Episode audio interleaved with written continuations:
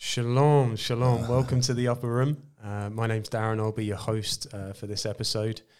Um, head on over to the Almond House uh, YouTube channel. Uh, you'll see our weekly Torah portions uploaded uh, every Friday. Um, that's where you'll find our full teaching um, and uh, yeah, the, the the good instruction of the good word. So uh, here in the upper room, just a reminder um, that we're here to loosen and bind the scriptures to get into different subjects and topics that are um, prevalent in in the uh, body of Messiah. Um, we like to think of this area as a place in which we can um, express ourselves um, without fear of uh, uh, of judgment or or being wrong. We're just we're just here to to, to get into it. And um, uh, what I would say is, if you could head on to the upper room uh, episodes, you'll find uh, an episode with our, our good brother Ian. Um, it's all about healing, uh, health, um, within a biblical context, but with a, a, a, holistic approach as well. So I recommend you watch that before you watch this one, if that makes sense. And um, yeah, so um, before I introduce my guest, just to, to recap, um, we spoke to Ian with regards to his early days of, of ministry, um, his introduction into healing, um, the the notion where where God called him uh, from being a uh, if he wanted to be a, a, a dealer or a healer, uh, I believe was yeah. the was the phrase, mm-hmm. and um, yeah, it, I've just figured it would be a good opportunity to to elaborate on some some parts that we touched on, to go a bit further on some some key parts that, um, based on the feedback that we had from the first episode, which was really really amazing. By someone the way, listened. Yeah, someone did listen. Many people listened. Many people listened. So. Um, yeah, without further ado, Ian, um, welcome back to the upper room. Oh, thanks for how are you doing, bro? You good? Us, yeah. No, it's a pleasure to have you back. Um, yeah, the the first episode was great. Like I just felt like we could have carried on for for a long time in terms of your stories, your testimonies, um, just the the wealth of knowledge and information that you're bringing to the table. Oh, thank God, uh, I've got something to bring. Like people always used to say, "You talk a glass eye to sleep." Right, well, they'll sleep really well. I know that much. Um, but no, it would be uh, it'd be a great uh, opportunity just to, to touch base again um, and, and and and get into it. Yeah, so um, yeah. I remember watching your testimony um, uh, maybe like a year or so ago, before, way before I met you, um, before I knew your story. Um, uh, yeah, your early part of your testimony was incredible. so, if you would be so kind, if you could tell us the uh, the story of, of, of being being out at sea I'll, I'll leave it. I'll leave it at that. Oh, me start there. Okay, I got, I'm 63, load nine grandchildren, all that. So, what I'm saying and speaking, I'm governing it around is the fact that they're probably all going to be watching this because I had to put this T-shirt on. As to say, grand, granddad, the man, the myth, the, the legend. legend. They get me one of these sort of T-shirts, and they say, "You never wear them, granddad." You know, so there you go. There you go. There you go, Ash. There you go. There you go. It's okay. done okay. And I, I grew up in the North End, brought up Roman Catholic, all that with just domination. Know, when we were young, we, we were absolutely out of control. That, and I don't know why. I don't know. The, the, the teachers couldn't control us. The, the, we were just wild, like feral. Or just just no. the kids in general, or just your your family? no, um, no, my family were lovely. I was the I was the exception to the rule. You know, the, it was like where we were run. I was born in '58, so we, talking like 1963, 1964, right in the North End, and it was an amazing place. You know, it, it didn't like have the reputation it does now for for the heavy crime and the drugs and the all of that. It was always a working man's area. I always grew up and seen working men. I seen them like you know at the best. I seen them have a night when they were coming home, and you know, they, they, you wanted to emulate them you wanted to be, you know, you wanted to be like a, a man who worked and, and done well. But there was a place down there that people won't remember. They knocked it down. It's called Ilchester Square, and it was notorious. And like every bonfire night to be, it, it, it was just unbelievable. The fire engines would get set on fire. The police did. There would be like a hundred lads would march down Laird Street and set the police station on fire, and this was regular. And at the end, they said, no, we're going to knock this place down. But look into the history right. and stuff of Ilchester Square and the pub on the corner which was the last thing that was called the Blood Tub. That The was, Blood Tub. That was its name, yeah, for the whole. So that was the area, and that's where we grew up when we were kids. It was it was like nothing most people would see. It was an enclave of of, of madness, if you like. Right. Okay. Yeah. And we, there we were locked. So when they decided to knock uh, this Ilchester Square down and disperse everyone, they built, they built a brand new housing estate called the Ford Estate. Right. And I, I, I think I was 10. And then we all got shipped up onto this brand new house, and like an adventure playground, you know, Right, there, was, yeah. there was ponds. Wow, a part a tree. My goodness, a tree. You know, when we were playing, they were building the M53 motorway. And we were just like run wild around there. Anyway, when they get into secondary school and we meet up with all the lads that were still down the north end, everyone was starting to get into smoking cigarettes and smoking dope. And, and that, that's what we've done for years. Yeah.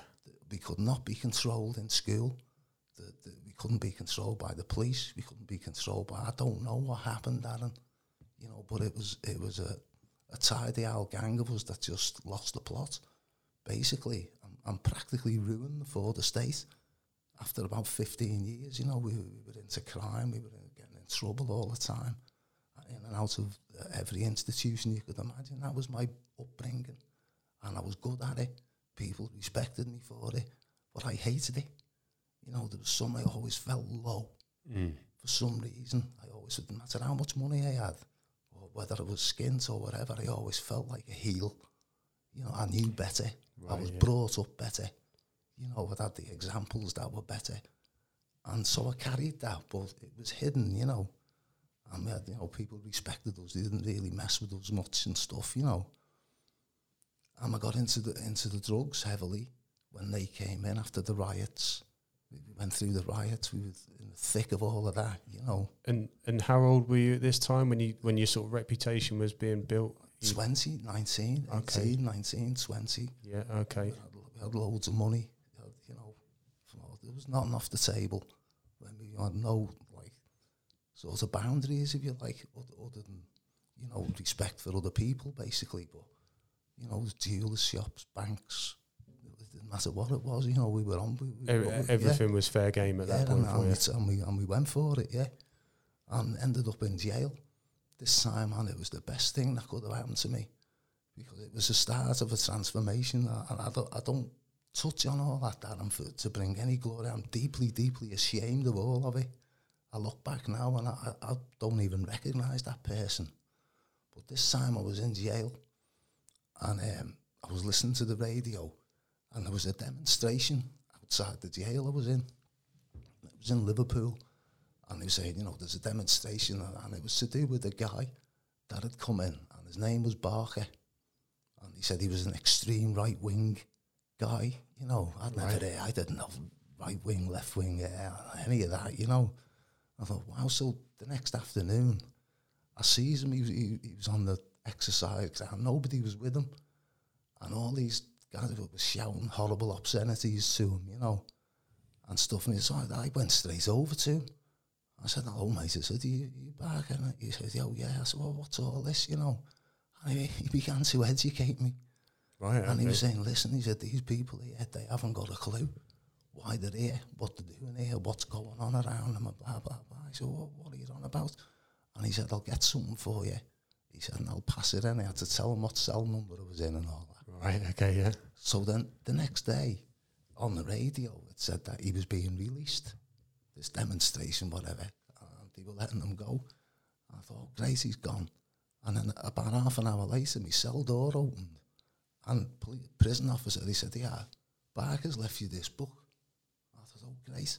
And I read it, and it was a book that changed my life completely. It turned my life upside down. It was nothing to do with the Lord or anything like that Oh, okay. but it was a book by uh, a guy called Gary Allen, and it was called None Dare, Call It Conspiracy. It was called, it's a famous, but it's been reproduced and reproduced many times, and outlining like geopolitics. So it was letting you know a little bit about how the world works. And I think, wow, you know, deep stuff. And you're talking to somebody who never read the newspaper. Right. Okay. Yeah. And I go, oh my goodness, is this? And I started reading. I started ordering books, you know, deep books. Ended up reading lots of the Russian classics. I just read like but I'd, I'd never bothered before in all them years. And then there I was in it, I, I couldn't stop. I was just drinking it in, drinking it in, drinking it in. And learning, I thought, well, you know, what am I going to do with this inf- with this information? Mm. And I, you know, I'm in my in my twenties then. I mean, people are onto the new world order now. Yeah. They're onto. I was onto this donkeys years ago, and everyone was thinking, "Oh, he's mad. He's mad." I was saying, "Listen, don't don't drink the water. Don't, don't use the toothpaste." They go, "Oh, he, he's always been crackers. You know, he was crackers when he was younger." I'm saying, "No, I'm saying now I'm all right." and you know, when we were on the Ford, the, there was that many people who were seeing like pass away. You know, young. Right. And it was with drink, it was with drugs, it was with accidents. I was saying, oh my goodness, you know, this is, you know, this, this, a lot of these people were in better condition than I was. So I was aware that maybe I was walking a fine line or I was, you know, I was on borrowed time just because of the lifestyle I was living. I was wilder than any of these people. You know, and they were gone, you know, in the 20s and, the, you know, the children. So anyway, I, I read this book and I'm getting an education about how the world works, and, th- and then I'm out, then I'm thrown out. I'm thinking, what am I going to do? If I go back to Birkenhead, you know, I'm going to have all sorts of, oh, we had him, I'll, I'll be back in the thick of it. Mm. I thought, no, I'm going to, uh, I'm just going to get on a train. And I ended up getting on a train out there, outside the um, Preston uh, prison.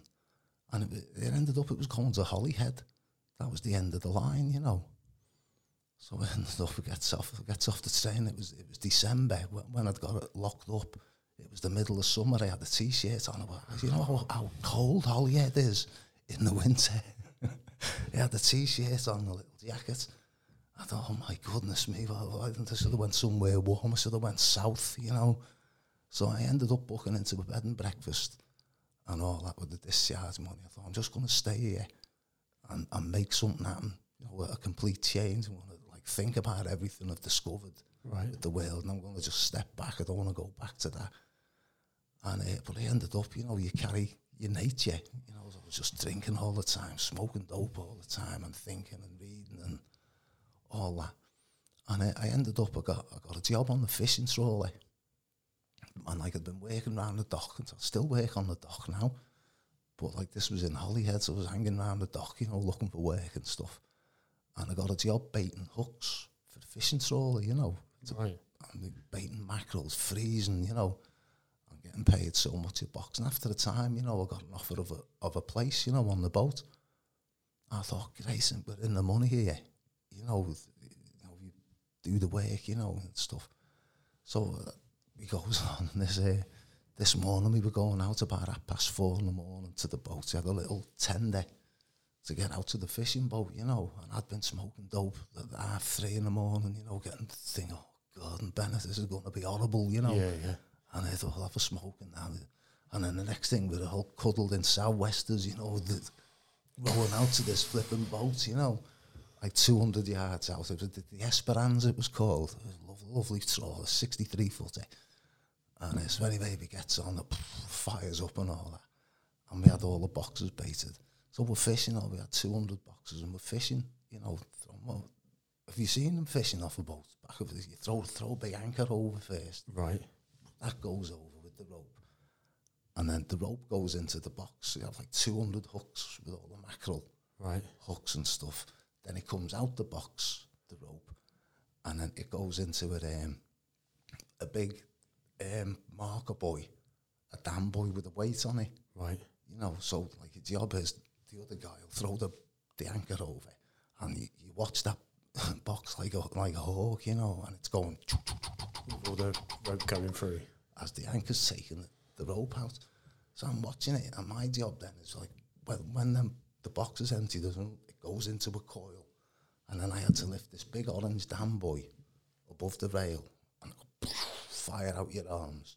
Then there was another little coil, and it, when that coil was going, I had to have the uh, the big marker buoy. That's a big metal plate on the bottom, flag on the top, and you throw that over, and then you, you, you watch that go, you know. And we had, we had a load of them to do. So everything's going all right. It's freezing and that. And I had this one box, and like the wind had turned and it was freezing anyway. And I bent down to get the rope, uh, to get the dan buoy, and this coil of rope, the wind picked it up, and I seen it. it, it Darren, it was, I can't explain, it was like a living thing. I seen it.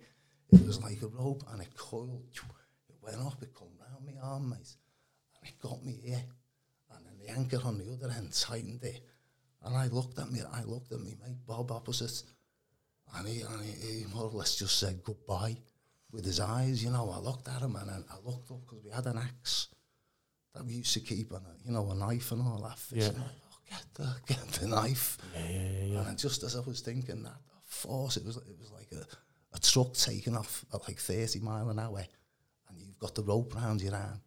Bang! And I, I flew, mate. I hit the I hit the metal barrier with my head, and nearly broke my neck as it like flicked me up over and bang, and, and just from in that instant, mate, I, I knew I wasn't the centre of this world because it, like when he hit the water, it was just this world was gone. Yeah.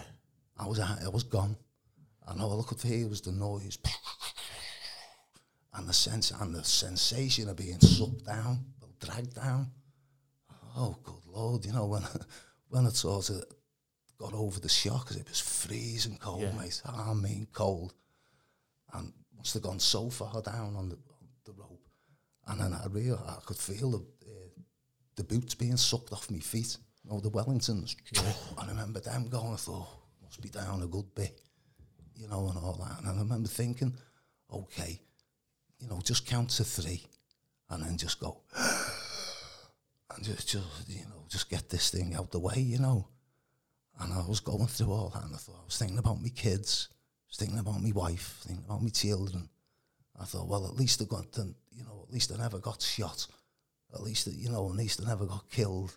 You know, they're going to say, oh, yeah, my dad died at sea. He was a trawlerman. And it's got some honour to it. You know what I mean? Yeah. You know, And you're talking split seconds in this. mate, in this, was moment, yeah? this was instantaneous. You know, two, you know, 30 seconds before I'm thinking them thoughts. I was, I was on the back of the boat. And now I'm thinking this. And I'm saying, okay, just went through it all. I thought, let's count to three and just breathe. Okay. And I went, one, two in my head, and then I bottled it a minute. I think I'd done it on four. and, uh, as I went, I, I, I breathed in. I thought everything went crazy around me. I had my eyes shut. And but, but when I took that breath, everything went crazy. And I didn't know what happened. And I thought, "Pff," and I got a load of seawater. So, but I got a load of air as with it. And, Right. and then pff, I was back. I thought, "Uh, now I want to be sick. So, Because of the so salt i- is this you like submerging and coming back up? I'd come, and what had, that, what had happened, what they, told, what they told me later is when the anchor had settled on the seabed and the rope had gone slack, it had come off, it, it, it, it, it sort of come off my arm. Right. Okay. And I was, but while, it was travelling, I, it, like it slackened, it, it all comes back together in a line, you know. But while it's doing that, and it's moving, it's slack in the water. Well, as as that was happening, I was I was coming up between massive troughs. I didn't know at the time until like the third time it happened, Right. Okay. Yeah. and because I had my eyes shut, I'd got. But, it was, but what I'd done had come up, just right. It was, it was the Lord, like you know, and uh, as I was taking this breath, I was just coming up between two troughs, big, big troughs, you know, and getting, and then it, it gone back, back into your mind again. Oh God, what happened? What, oh, God, oh, I feel sick. Oh, don't be sick. Don't, don't this is no time to spew up in. Hang on to it, lad. Wow. Then, and then I think, oh God, what happened? What happened? How come? And I was trying to work that out. Now I'm gasping for another breath. And I, okay, we'll, we'll try it again. Because I'm underwater. Yeah. You know what I mean? Okay, I'll, I'll give it another go. And one time, ah, ah, ah the same thing happened. I got, but I had my eyes open. I thought, okay, one, two, three, and it like burst up as, as I took the breath. Took more salt water, and I was on. Realised I was near the surface again. You know what I mean? I'd gone down as the rope had slid. I'd been making my way up. So it must have been like four feet, five feet in these troughs. And I, and I was starting to get cold, you know. And this went on three or four times that happened. And then the next thing I see, I heard, I heard an engine. Could hear like a diesel engine. And then I could see the Esperanza had spun round. And it, it was chopping towards me. I could see my mate on the back, uh, Roy James. He, he died. He, he drowned about four months after this event. Yeah, he went down on a fishing boat called the Pearl, of all things, you know. And um, I seen it coming towards me. I thought, oh, good Lord, the size of it, you know, in the water. And as it was coming, I could see, I thought, this is going to kill me. Because it was coming right for the right for me head. Right, okay, the yeah. bow, and as it rose up, and the guy's name, the skipper's name was Nog. His name was a loon. Great name. A loon, mate. Right, I yeah. believe, yeah.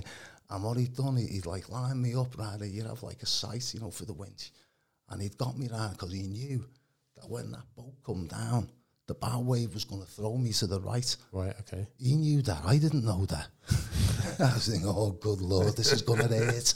You know? And uh, I said, and I went to the letter and I see me mate Roy James dive off the back of the boat with a rope round his arm. And he had a big like machete thing you know, to cut me off the off the rope. As he hit the water, it, the current just took him in a completely different direction. I watched him just disappear, and the, the, boat went past. And I thought, oh, God, that's that, you know. By the time he does another circle, and, and, and then I could feel the cold going through. I thought, and I went to sleep in the water with hypothermia, you know. And when I come to, well, well come back to my senses, there was just chaos, and it was RAF helicopter, and the, you know all the, the rotor blades and all that, and a guy coming down. But the lads had got me back onto the boat. By Right. then they'd come round, I was unconscious in the water, and they, they gaffed me, and, I- and the RAF helicopter come down, started pumping the seawater out. And my mate said, he said, eh, when we got you back on the boat, he said, he, he said you was bluer than a brand new pair of denims. He said, and your eyes were over an inch sunk back in your head. We thought you were dead. Wow. And the, the RAF guys pumped all the seawater. Next thing it was whizzing around going into a helicopter. And pff, that was that. Oh, it gets worse, mate. That was the good bit. I was going to say you've gone from uh, you've gone from like sheer panic to relief of seeing your mates turn up to getting you out, and then Yeah. you just passed out with hypothermia. So Yeah, um, yeah. yeah, keep, keep going. Yeah, so he ends up in Bangor Hospital. So the next morning, I just signed myself out. My mates come and picked me up. And uh, th- th- everyone was, oh, you know, everyone wanted to talk to you. The last thing I wanted to do was talk to anyone. I went and got a bottle of vodka, went and got a piece of Moroccan hash, and I went up in this bedsit where I was living and just tried to figure out what on earth had gone on Mm. you know, and I stayed there. And I went to sleep the first night. When I went to sleep, I had half a bottle of vodka, and all that. And I, I thought I'll just and I went to sleep. And uh, Darren, honestly, mate, I didn't go through that event once. I went through it every single night, and it wasn't a dream. It wasn't a vision. I was back in. I could feel the cold. I could hear the noise. I could taste the salt. I could feel the hypothermia setting in. I could rerun the conversation. And it, when I was down, when I was, uh, all right, just take a breath. One, two. And then a voice cut in, in the middle of this. And it was saying, where would you be now had I not lifted you out? And at that point, I, me, my eyes would open, bare, like bulging out, out my head. Wake up, I'd be soaked. The bed would be soaked. And I was shaking. And I was going to get the bottle of vodka. Oh, what is this? Uh, Teddy. And I went on night after night. And, and it turned me into a, into a nut. You know, because I just wanted this to go away. I didn't know where it come from. You know, it was like another reality had invaded me, me space, you know. And I had to relive, know, it was bad enough going through it once. Yeah, yeah. You, you've, You know, you've gone like full out PTSD Yeah. instantly. yeah, and people are saying, oh, they ain't got my neck. I was down, it was all over the paper. It was in the Daily Mirror. It was in the, you know, all the local papers. I'd gone up there to keep a low profile. You know, I thought, oh, good Lord, that didn't work. And, you know, everyone was saying, oh, yeah, come down. And everyone wanted to get you drunk and listen to the story, you know, and because, you know, that should, I should never, ever have got out of that, out of that sea, Darren. And, and you were saying... I know that, and every fisherman that lived, that worked up there knew I shouldn't have got out as well. And you were saying when you were reliving that, you were going through that, you heard a voice saying... Yeah, where would you be now? Had I not lifted you out? Right. I just thought it was part of, of an, a nightmare. So, like, I was drinking heavily all the time, trying to make this go away. I was smoking dope all the time, just making it trying to, it would not go away. Mm. And it ended up, ended up in a load of trouble. And, oh, ended up, well, more with the police and in jail and stuff, because a load of lads who, who lived on the island and all that had threatened us and said what they, they were going to burn our house down and as they didn't. So you, you had the original so you had the original sort of scally years, uh, for want of a better description. You then get away from that after yeah, being in Nick. Yeah. You turn a new leaf. You you're working on the trawlers. Yeah, that's all I wanted to do was be a working man. And then you've then gone through this massively traumatic experience, and it's almost reset you back to almost yeah. what worse, arguably, than what you were in the first Dangerous, state. So you you had you had the the behaviors already there, but then you you were compounded by the traumatic experience Yeah. you had. So you, it's fair to say that you weren't in a in a good spot. No, mate, it was in a nightmare right. of a Okay. position. We had, you know, we had um, a child. You know, my wife was pregnant, and uh, we had a stillborn baby at the same time, and uh, it was just horrible. I remember one afternoon we had a cottage, and it was called Kaya Manach. It was called. It means it, the Druids' Field. Right. Okay. Yeah. Yeah. You know, talk about like you know, A little bit mystic talk about least. good yeah. luck, you know, and Yeah, all yeah. that nonsense, you know. But that it was a beautiful place, you know. It had, it had a uh, trout river and all that in the front, and oh, that was a beautiful place and all that. And I had the TV down, the sound down. I had the TV on, the sound down. I was listening to music, you know. And I, the, listen, I looked over at the TV and I seen RAF Valley with the RAF helicopters going out to sea. You know, so I run over to turn the sound down on the hi-fi, turn the sound, and they'd gone out. They were looking for me two friends on the pale. One of the, the lad who jumped in with the rope round him, Roy James, five kids, and all that coming. They'd gone over to pick a fishing boat up called the Pale that uh, the skipper had bought off a guy in the Isle of Man, and they'd gone over and it sank on the way back. Never found the bodies. We had the ceremony at sea where we went out to sea. We were thrown. It, was just a horrendous. And I'm watching that, and I sunk into despair. You know, this this guy nearly died trying to save my life. Oh, wow, choked up now, man. He was a good man, and uh, you know they're talking about him. He's gone, and they, they said, you know, we picked up a a radio message, you know, saying Mayday, Mayday, the Pale, Harper, and they never got the position out. It was gone. You know, they found the, the boxes. I'm looking, I thought, oh my goodness, here's another dead friend. You know, I know, and I was drinking, drinking. So while all that was going on, I was upsetting a lot of people, Right. Okay. you know, and the they, they, put, they put a letter through the door saying if I don't leave the island and they're going to burn the house down and they're going to do this, they're going to... Oh, and that, that was probably the worst thing, you know, they could have done. Because, you know, well, it was on the front page of the paper again and stuff was that they were having a party.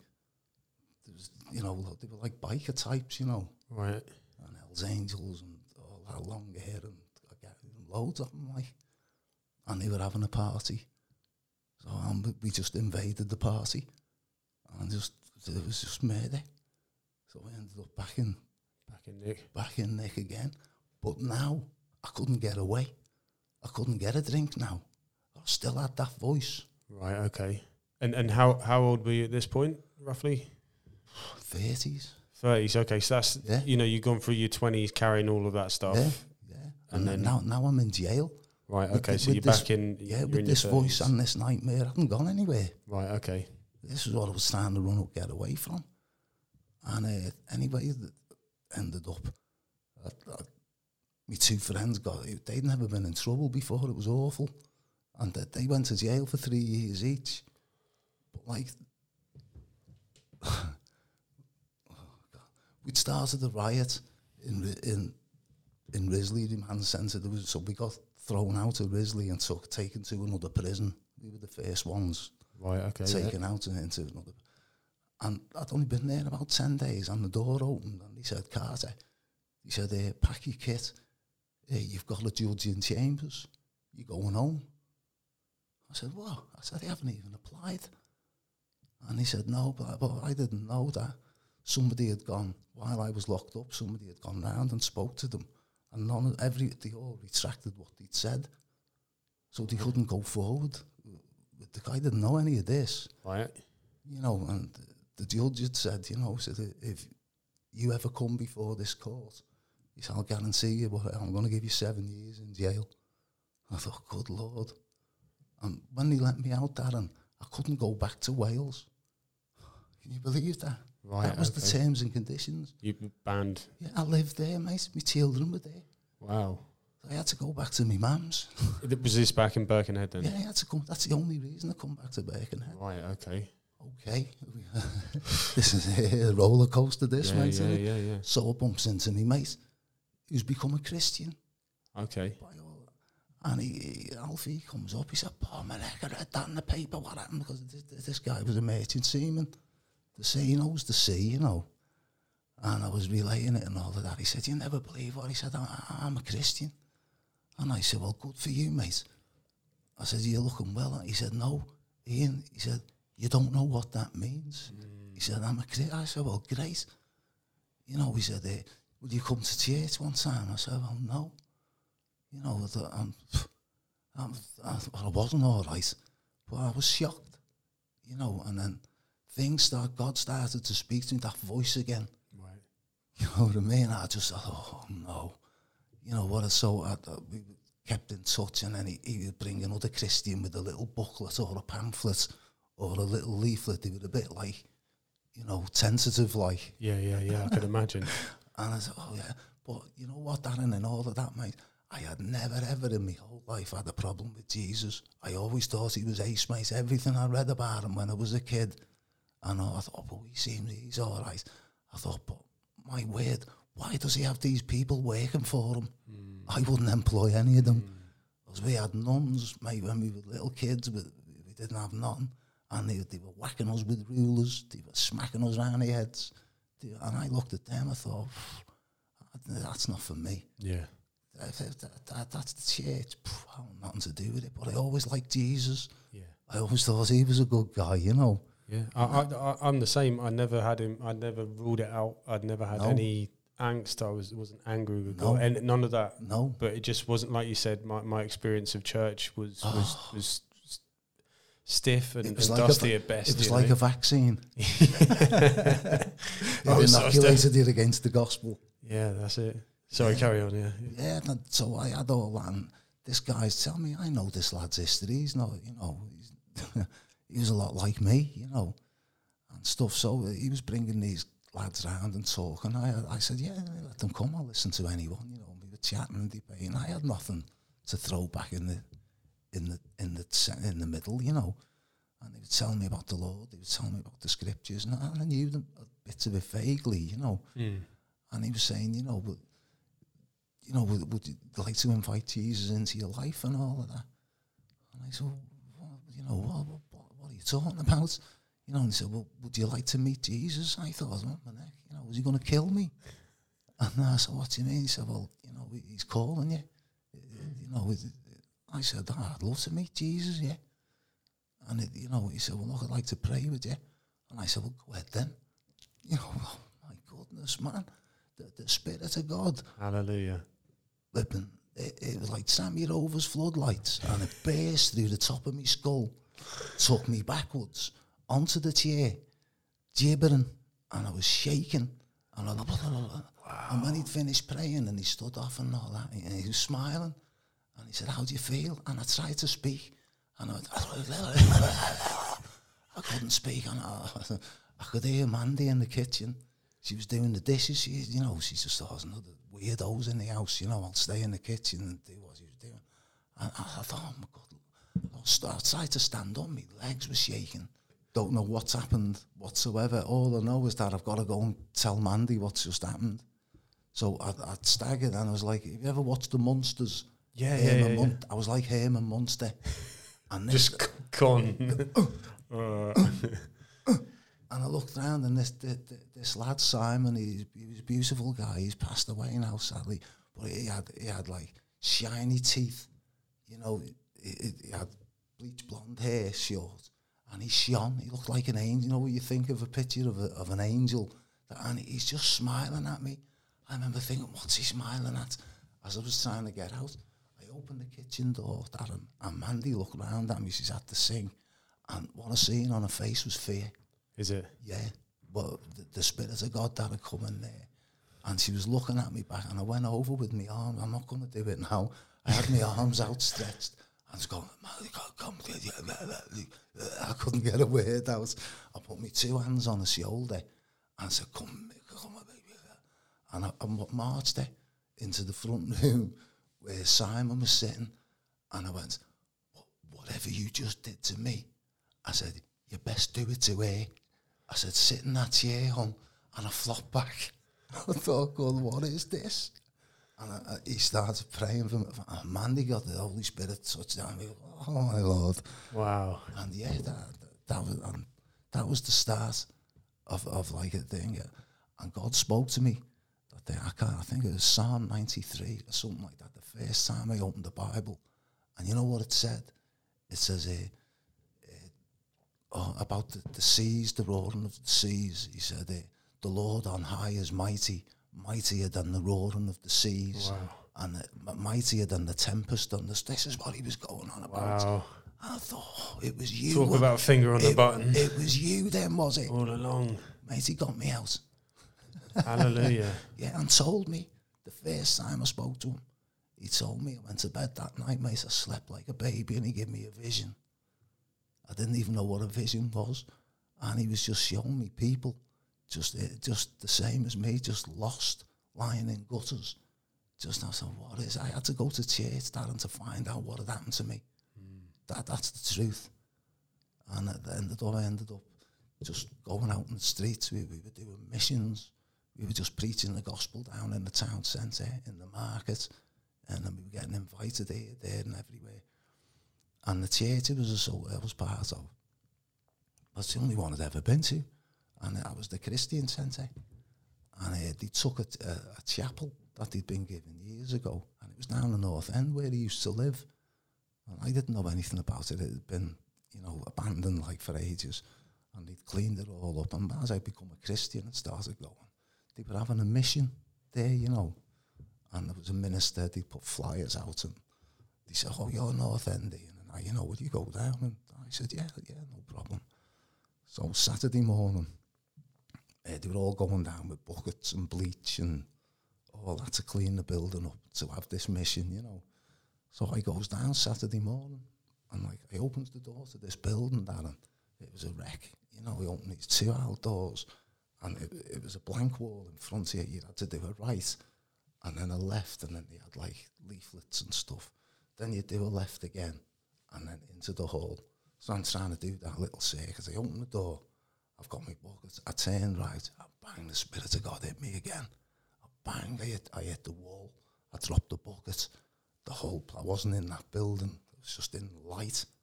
And then just, and he said, eh, I'm turning this place over to you. Wow. And I went, I was gibbering again. And then he, he left. And I couldn't speak again. I picked the bucket up and I could hear everyone, know, scrubbing away and the hoover going and all that. I opened these double doors and they were saying, oh, I was going, what, what, what, what, do you-" and I said, I'll do the toilets. and I went in I was, I was on, Lord, you know, look at the state of it. You know, and he done anyway, they had the mission, the, the minister come, he done it open for a couple of months and then it closed. I thought nothing about it, I just left it alone. And it must have been about two or three years later, where God again just saying, "Ah, I've turned this, but I didn't know what had happened to it. After that, it had been destroyed. There was no roof on it. It had been, there had been fires in it. Every window was smashed in it. There was upside down, crosses painted on the wall in it. There was heroin wraps all over it. Excellent. It was a mess. Mm-hmm. The ceilings had come down. And I, I said, I'll go down and have a look. And I got in, had to get a crowbar, prized the back door open, and went in. I said, Lord, are you serious? Like that. And then I, with all the plaster, I started moving the plaster out the way. And I could see the corner of a poster. And I moved it up.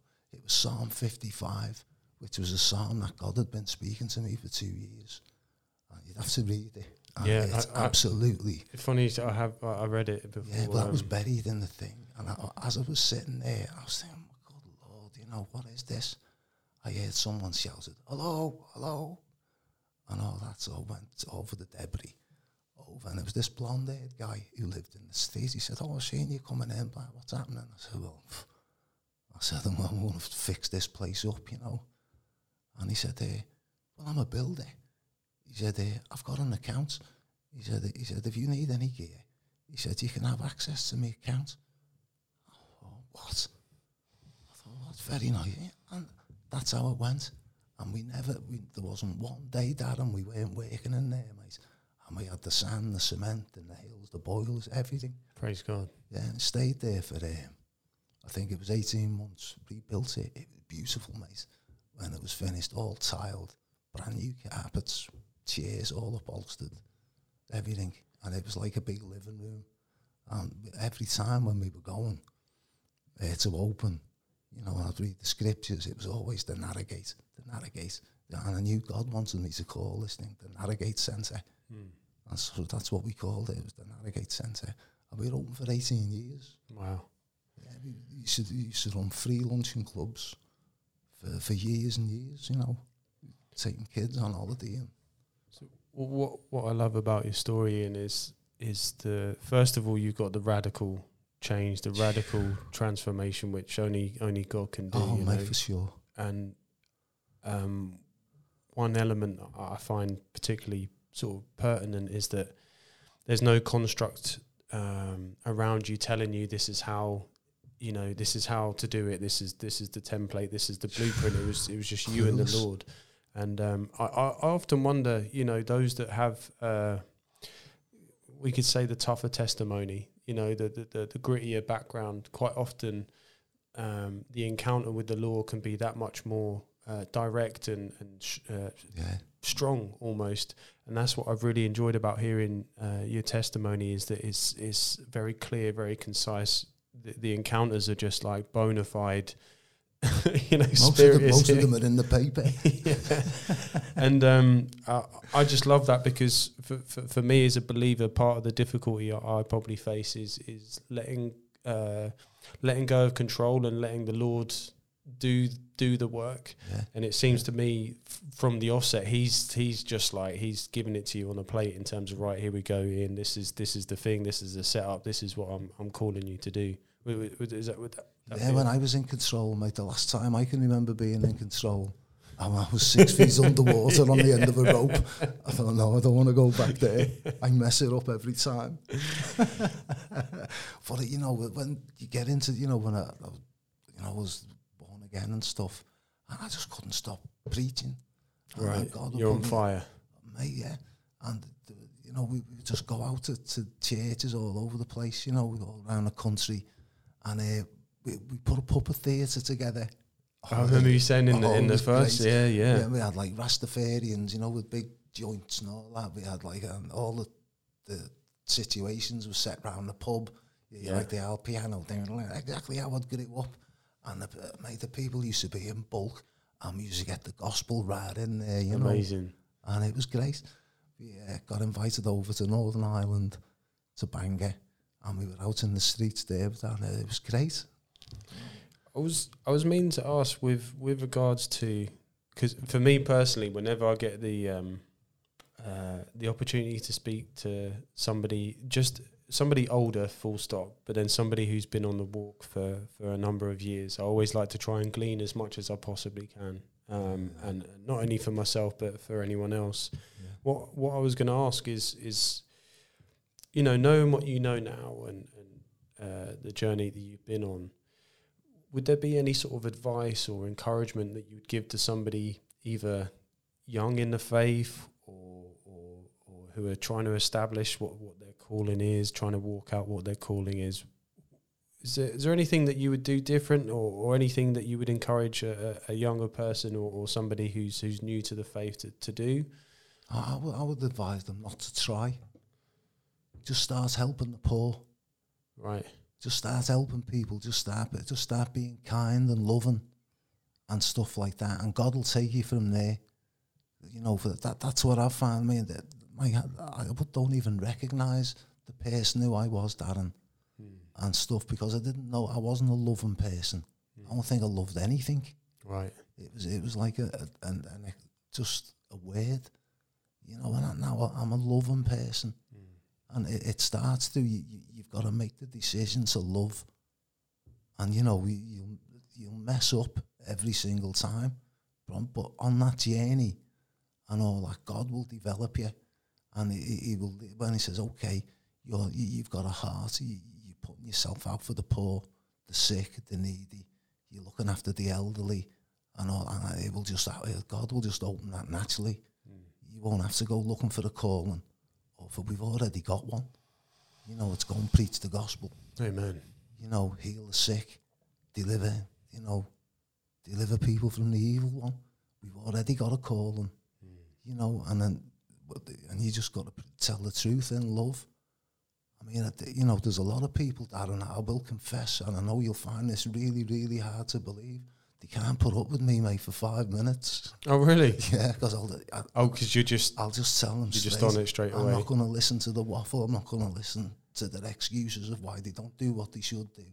I'm just going to tell them, just man up. Yeah. Just say I'm not doing it. Just say it. Don't you know? Don't say, "Oh, I have to do this." Nah, nah, nah. I said, nah, nah, I don't do that. Just say, "Nah, I'm not doing it. Yeah. I'm going to do this." And just take it on the chin. When I come out of, of Navigator, we had it for years, and there was a lot of internal politics that was nothing to do with us whatsoever. You know, it was a big organisation. We were a little cog in that, but we got entangled in it and stuff. And uh, we ended up buying the building.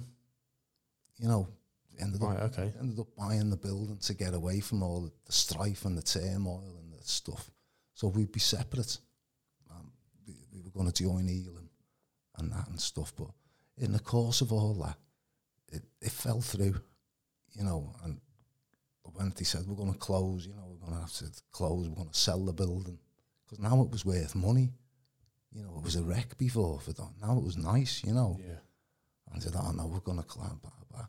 And I, when, when I closed the doors on Navigator, I, I went out into Milnes. I was fuming, Darren. You know, and I said to God, I said, right, Lord, and this is how stupid a man can be. I said, right, Lord, I said, I'm not listening to no more pastors.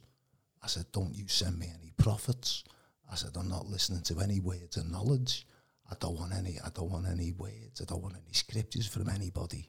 I said, if me and you, I said, can't work this out between us like we did before I ever set foot in that church. I said, I'm done. I said, until me and you can speak again, Lord, I said, I'm done. I said, I'm not listening to any of them. I said, I don't like a lot of them. Uh, oh, mate, oh, talk about hell being unleashed. Oh, God, yeah, for real. You know, it, it just... It says, it a says in the scripture you shouldn't test test the Lord, isn't it? And I wasn't, mate. I was angry and I Right. meant it. Yeah. and I meant it, but I had no idea. Talk about foolishness.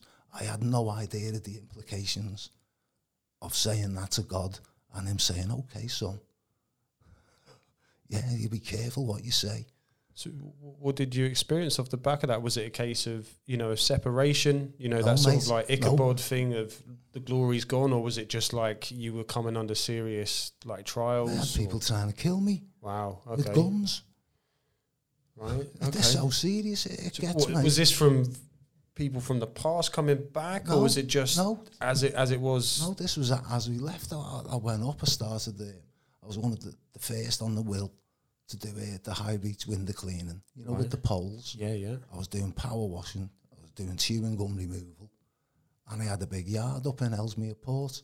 Okay. And outside, well, there was a big um, building in there, like where they used to park coaches, 20, 30 odd coaches. You know, that was nothing to do with me. I wasn't renting that. And it, but a load of gangsters had filled it full of dope. And they were running that, and I had no idea. And it was a setup. It was just a, it was just the enemy, and you know, Mm-hmm. and stuff. And, and it got stolen, and I was in the yard, and that's how it works. And there was guns. There was it was horrendous you know, and we had to go, me and a relative and all that, had to go to these fellas and, you know, revert back to type a little bit and just tell them this is not going to happen. You know, and I thought, know, and, and then the Lord just, uh, he just sorted it, just melted it away. But it's serious, you know, I mean, scary, scary stuff. One thing after another, after another, after another. And I would not bend. I wouldn't pray. I wouldn't say, God help me. Right. Okay. I said, no, I, I threw the gauntlet down. I said, Lord, you know, we, we, we used to speak to one another. You know, you used, I used to hear your voice. I used to pick up on your visions. You know, we used to communicate. That's gone. I've got these ministers and I've got these, you know, people coming up saying, oh, oh, and they seem to talk strange. I had a dream last night and there was a waterfall and a tree. And I'm supposed to interpret that hmm. into something meaningful. And I just said, Lord, I'm not doing it. I'm not putting up with this. You know, this is serious. You love these people. I've been here 18 years, Lord. I love these people. These are these are my bread. These are where, where I grew up. I want them saved. You know, I want them healed. I want them born again. I don't want them to perish. But they are. I know it seems no matter what we do here, it's just nothing's happening. I need to see something happen, Lord. You know, there was there was lots of people, and you know that's a terrible thing to say. There, there were many, many, many people.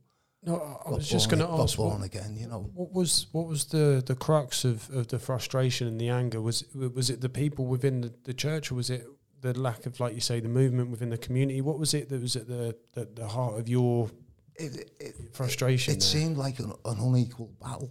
If you if you know what I mean, we had drugs all over the street. We had domestic violence in the street. We had you know robberies. We had stolen cars. We had bam. We were there preaching the gospel, feeding people for free, Right. taking kids away, blah blah blah. And it, it, it just I wanted to see it, but be honest with we used to fast. We used to we used to dance.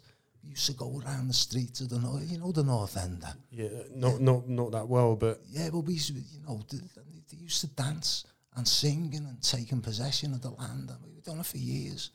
And it was just going down and down and down and down. And I, I was thinking, what is this? You know, is it me? It's got to be me. right, okay. So so you you're swimming against the tide, and, and you're doing everything that you can in in, in, in in what you've been given, and it's it's reached that point where you're just like, Lord, like Do something, please. Yeah, you know, okay. I'm desperate as here. You know, there was people that and they were dying. uh, You know, I, I was taking the fu- I was going doing the funerals, Darren. You know, and they're all crying, and you know, and you know, I know it. I know they weren't saved. You know, and I can't lie. yeah, I oh, he's with the Lord. No, I couldn't Yeah, even yeah, do yeah. that. You know, I thought, oh, God, you know, and you just feel like a failure. Not, not that anything depends on me. I was just there. I was reading the scriptures. I could see how it was when Jesus was there. I said, ah, and you got, you know, I'm the worst of sinners and all that. But even he, even he got to get involved. I just felt like I was doing religion. right, Okay. I didn't want any of it. I wa- I wanted to see people. I wanted to see blind eyes opened. I wanted to see cripples walk. I wanted to see the dead raised. I believed that. But I'm not. I wasn't seeing. I'm not seeing it. You know. I, I'm not. I'm, I'm just going to keep going till I do. yeah, You know, it's our inheritance. We've got to see it.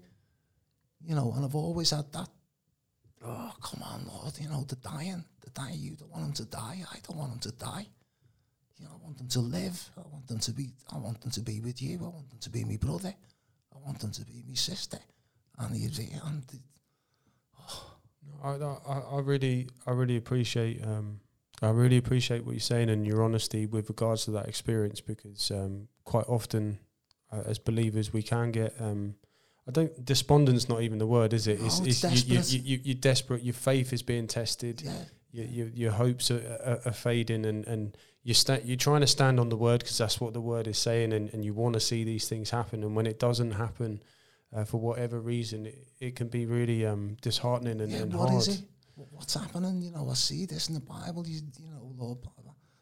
you just keep going, going, going. But God is getting you ready. Yeah.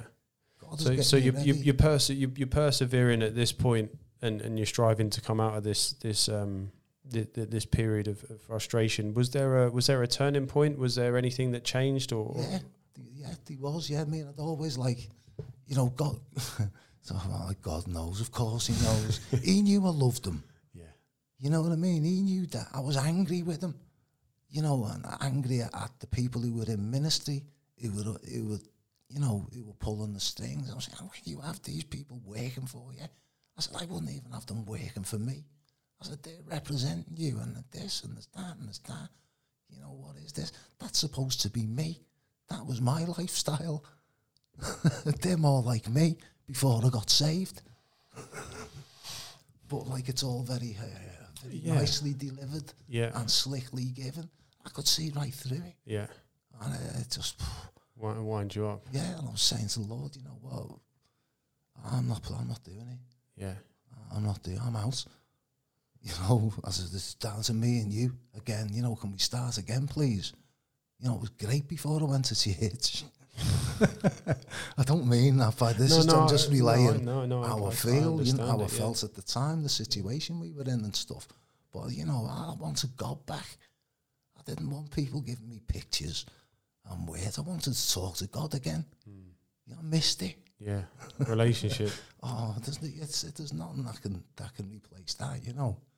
Um, and I was driving, I was heavy goods driver and stuff, and I was driving down the, uh, the M6, just coming up there towards Sandbach, and I never listened to the, you know, I never used to have the radio, and I hate all that stuff, but I used to have the thing on for the traffic, so the traffic would cut in, you know, yeah and it'd tell you if there's any stuff that was on that. And then it cut in and blah, blah, blah. Give the traffic information. And it said, um, we're going to play a song and all that.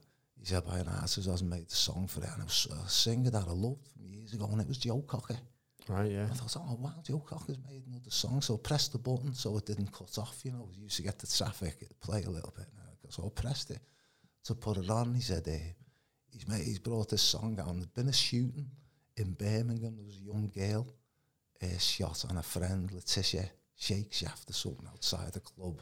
Was- did you say in Birmingham It was in Birmingham, yeah. was it what about 15 years ago Yes, yeah. yeah the the burger bar There was something, boys yeah. and yeah yeah yeah, the- I know the- one And this young girl had been killed. And Joe Cocker had wrote a song, you know, and he said, we're going to play it. I thought, oh, great. So I turned it up. Oh, my God, the, the Spirit of God filled the cab again, mate. Uh, I knew God had showed up. And the words, oh, I was sobbing like a baby. I had to pull up on the hard shoulder with the that full 45 foot trailer on the back with the hazard lights going, listening to this song. And pff, I knew God was, I thought, where have you been? You know, and the song was called Let the Healing Begin. Wow. On right, so that's perfect. So on that, what I was going to ask you with regards to healing, because obviously we we touched on in the first podcast about um, you know your your your walk and transformation into into healing. Um, a, a bit of a personal question, but did you did you see like a, a correlation, uh, a, a symmetry with um, so, say for example, when we spoke about the PTSD and the traumas and the, the things that you were holding as a child, a teenager, Yeah. when when your ministry went into the the realms of healing, was there um, a, personal healing that was taking place within yourself? yeah. Like because It started in that in, truck. in that in that truck with that listening song, to that song. you knew, boom, Oof. right, okay. I mean, I, love felt Joe that. Cocker wrote that song. God got Joe Cocker to write that Yeah. song to get me on the M6. That Hallelujah! afternoon. Yeah, no, that's that's it. No, no, I, I love that. That's perfect because uh, Yeah. you know, in order to go out and heal others, I think obviously there's, there's, Listen there's, to there's it. the, Listen to it. Yeah, I'll, I'll I'll give it a. I'll give it a spin. No one sings like Joe Cocker. And and was there um again because I don't you can't put uh you can't put absolutes to this thing. It's different for everyone. But was there a, was there a time frame? Was there a period of of, of, of, of healing for you? Wa- Was is this something that's still ongoing today? Still ongoing. Yeah, okay, Still ongoing. okay, yeah. But like from that point on, I knew the Lord was back, or I was back, Yeah, and I knew that things were going to change. So, so now was I was Lord. You know, I began we began our conversations again. You know, I was saying, "Come on, Lord, what's this?" You know, you, you're having a this. I, I don't. There's none of the religious stuff. I don't do it. You know, just talk. Just talk. just talk. Just talk. Yeah, and with the wood, you know, and I- piles of wood. I'm saying, come on, Lord, you were supposed to be good with wood. How do I do this? Show me how to do this, will you? And mate, I end up doing that. Wow, that's good. Love that. um, just touching on what you said, uh, you know, at the top of your testimony, you mentioned about, um, you know, being exposed to, to geopolitics, the wider world, Yeah. this this element of, um, you know, waking up to a, to a bigger picture than just what you're used to. Um, obviously, you, you've gone through a long period of time where, where you said, "Look, I've been uh, made aware of this this situation, and I, I- felt this this desire to to raise awareness and, and wake people up, as it were." Um, not only with the gospel, but with the, the, the state of the world and, and, and all of these uh, agendas and everything else. It's always political. Yeah, right yeah. It's this. al- always political. But with that, what have been the hardest obstacles in your journey um, ha- with regards to spreading that? And have you seen an increase in that same awareness, or is it roughly the same? Because you said, you know, as a, as a teenager or young twenty, reading about, you know, Russia or communism or any one of these things, I was buying a book. I bought a book. right? cost 26 quid. Like when it was 31, about Henry Kissinger. Right. I Okay. mean, yeah. Talk yeah. about Anorak. Yeah. well, you get when when when your eyes are open, you you get, you get into it, and that's what's been the. i- Have there been any obstacles, struggles with that? Is that something that's easier now? Something in, in your day to day that you see people who are, who are cottoning on to the, the, the situation? What- something mega has changed, you know, over because I mean, for many many years, you know, I mean, I was always telling people about, you know, the dangers, you know, of the, the food, the medicines, mm-hmm. the, you know, the NHS. I always used to call the No Hope Saloon Right. and Okay. Yeah. stuff while people were running around the park with bunny rabbit suits on, and I was, I was just uh, just stunned. Right. and you know knowing what what it, what it is, what it was set up to do, and I was doing it absolutely clinically efficiently, you know, and my lord, wake these people up, you know, because there's nothing there, healing wise, there's, there's nothing there. It's toxic. From from what I recall, I think the NHS was that was established what just after the Second World And War. lovely people, lovely, Yeah. well-intentioned, beautiful individuals. Yeah. And that, that that's the sick side of it, Darren, because you know the enemy and stuff. He prowls around like a roaring lion and stuff. He, he, he takes those values Yeah. and that, and that Twists it up. lovingness, and he'll just sit in the background and just poison it. Yeah. And that was that was the intention. Because you've got, I think, pre NHS, you had it was like a volunteer basis. You had volunteers working in voluntary hospitals. I think the NHS was founded on on the principle of you know free for all. Yeah, nobody Um, would pay for it, mate. Yeah, I mean, I wouldn't pay for it. I, th- we'll, we'll- I think we'll touch we'll touch a, we'll, we'll go into it a bit bit further as we as we go into. Can I just say one Yeah, thing? yeah, yeah, just just quickly. When's the last time you had a horrible toothache? Uh, I mean, I'm talking within the last year or two, definitely. Bad. Yeah, li- like it- for me, like if if you want to rate pain, like Eleven. t- like teeth pain is is uh, yeah probably second to, to childbirth. Nasty, yeah. Yeah. I got a, a newspaper, I think it was the Daily Mirror, and it was a reproduction of the uh, the day the First World War ended. And it was a two-page spread and stuff. And the front page was, you know, victory and same the Allies and blah blah. And you opened it up, and there was more stories and there's adverts around the outside. And you know what one of them said? This is from 1917. Mm. Go on. It says toothache cured instantly. But what? That was in 1917, and it it, it, it said, and the, the product was called Nervine, and I knew exactly what it was. That's, it sounds like something the Nazi used in wartime. Nervine. That's what they called it, yeah. And it's a cell salt. It's a, s- and it will cure toothache instantly. Okay, well, it's good. It's good gear, is it? Oh yeah, it was, Oh, on, it was on the paper. It was in the paper. Well, and you're definitely not going to be seeing that about at the No. moment, then. Get yourself some. Okay. Still So- available. With that being said, how can the church take responsibility um, in terms of because you mentioned in the last uh, in the last podcast about a lot of these things being hidden, Yes, mate, it's all Um, occulted. It, all, all tucked away. So whether it's alternative alternative treatments, alter, alternative therapies. Uh, we touched la- uh, in the last show about um, you know how, how within the community it would be taken to the priest. The priest priest would be responsible for the healing. Yeah. H- h- what do- how do you see that sort of potentially panning out in the future going forward? So we've got all this awareness, we've got all of this uh, information with regards to alternative therapies and medicines. How, how can you see that? Like, how can how did the how does the church, how does the body take responsibility for that? Do you think? I know that's a bit of a bit of a big question, but what, what do you reckon? It's like taking on board like, like reality. Right. really. You know, you, you you know, like we see through a glass darkly and stuff like that. But like when we take it right back into right back to the garden and stuff like that, and and, and you know, God says, you know, if you eat of that tree, you will know good and evil. Mm. Now, a lot of people, say maybe ninety odd percent of the people, we all understand good. You know, we know what goodness is, and we know good people, and we know horrible people.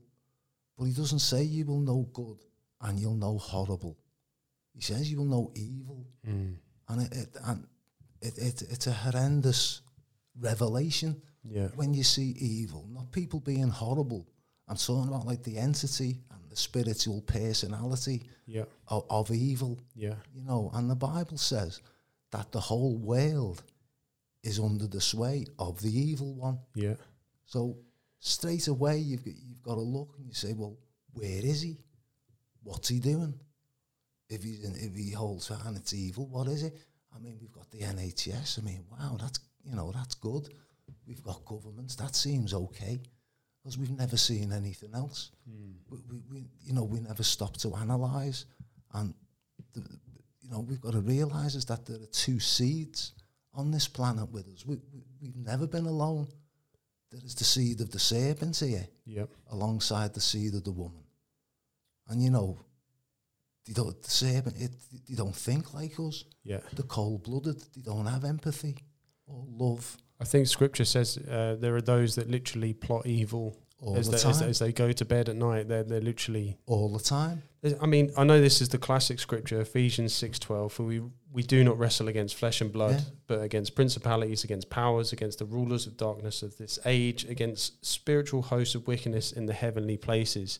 So, like you say, when you're looking at the situation, the overall structure with spiritual eyes, is it, you can see that beyond the backdrop is it, there, there's movement of, of an evil, um, uh, malevolent uh, force. Which, like you say, I, I think when you first come to these truths, when you start looking into the structures, um, be it if you have salvation or not, it can be overwhelming because of the scale. So- So it is overwhelming. With, with that, um, and and again, you mentioned in the previous podcast about it's not God's will for this suffering, it's not God's will for this evil to be to be on this earth. You know, the temptation, or, or not even the temptation, but the the the narrative is is it's they or them.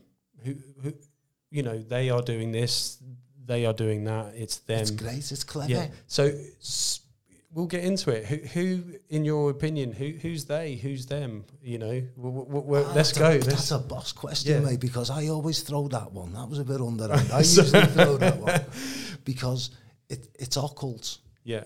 Well, when, when you see, I'll, I'll just dip it into it. It's easier to explain with law, just a little bit. Yeah. By all means. Because it's all to do with words. Law is all about words and definitions. hmm And the Bible tells you this is, you know, to be clear, let your yes be yes and let your no, No be no. no. Don't be babbling on like a pagan. You know, that means pay again, pay again, pay again, pay again. Babble on at your words, you know. But like the, the whole system is run on occulted words. Because we, you know, we, we create reality, we, we create perception. Words are like paintbrushes. You speak them out. I could say to you, Darren, a dog, and straight away you get a picture of a dog. Right? I would have a picture of a dog. Mine will be nothing. Yours might be a white dog. Mine might be a black dog. It's a difference. So we have to break down and define and define. No one talking about a black and white dog with spots, you know, about that. So you can define and break and break and break down. And how they've trapped us in this reality and in this nonsense is with words. Mm. We, they, they've taken the English language and the creative word of God and stuff, and they've given it different definitions. So when you're speaking to a, just say a legal person, doesn't matter if it's a traffic warden, a judge or whatever, he's not addressing you as a man. Mm-hmm. He's, he's speaking to you as a person. Mm-hmm. Right? And a person is two to pay So, so he can't do any harm to the man. He can't cause any anything to the man. So you have to step down from being a man and become Darren. Or you have to become the husband. Or you have to become anything other than a man. Because man is in charge. Mm-hmm. God made man in his image. He put him here to, to, to create. He put him here to be in control. He put him here to, you know, tend the land. And as man, you know, we create governments, we create law, we create courts, we create systems for our benefit. But the minute any of those systems cease to be a benefit, now they become like a, a hindrance or a harm or a damage, you, you're a man, you're in charge, you just step away.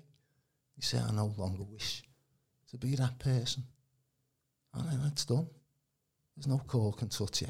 There's no judge can touch you because he's got no right to touch you. He, he can only, and, and that's the whole system that's set up. It, it, the, the, evil is that hard to perceive, Darren, mm. is because it's normal. Right. It's our reality. It, it's our normality. It's not evil to us. It's comfortable. It rhymes with our nature. Right. It feels normal. It looks normal. Nobody's panicking. Everybody seems to be okay with it. Blah, blah, blah. But the, I said the whole world is under the sway of the evil that are blind. They, they can't see that like every system that they're looking at is evil. Mm-hmm. But it doesn't look evil. Yeah. It doesn't smell evil. It doesn't sound evil. And it smiles because it's a serpent. Remember Jungle Book with Mowgli? With yeah, serpent? yeah, yeah. I mean, it didn't come and try and bite him. It sang to him. Yeah. Made him feel comfortable and relaxed. Satan comes as, a, as an angel of light. Yeah, and he does it. He does it through government. He does it through school. He does it through the medical profession. You can just pick any single one of these institutions, and, and you can just pick it apart, and, and, you'll see the whole thing is absolutely rotten to the core. So, um, on that note, here's uh, here's one for you, Ian. So, we b- th- this is this is a quote. Now, uh, I'm going to touch on the F word. Okay. Freemasonry. Oh, right, nothing, free, nothing free about it, mate. free about being a mason. and they don't build walls anymore.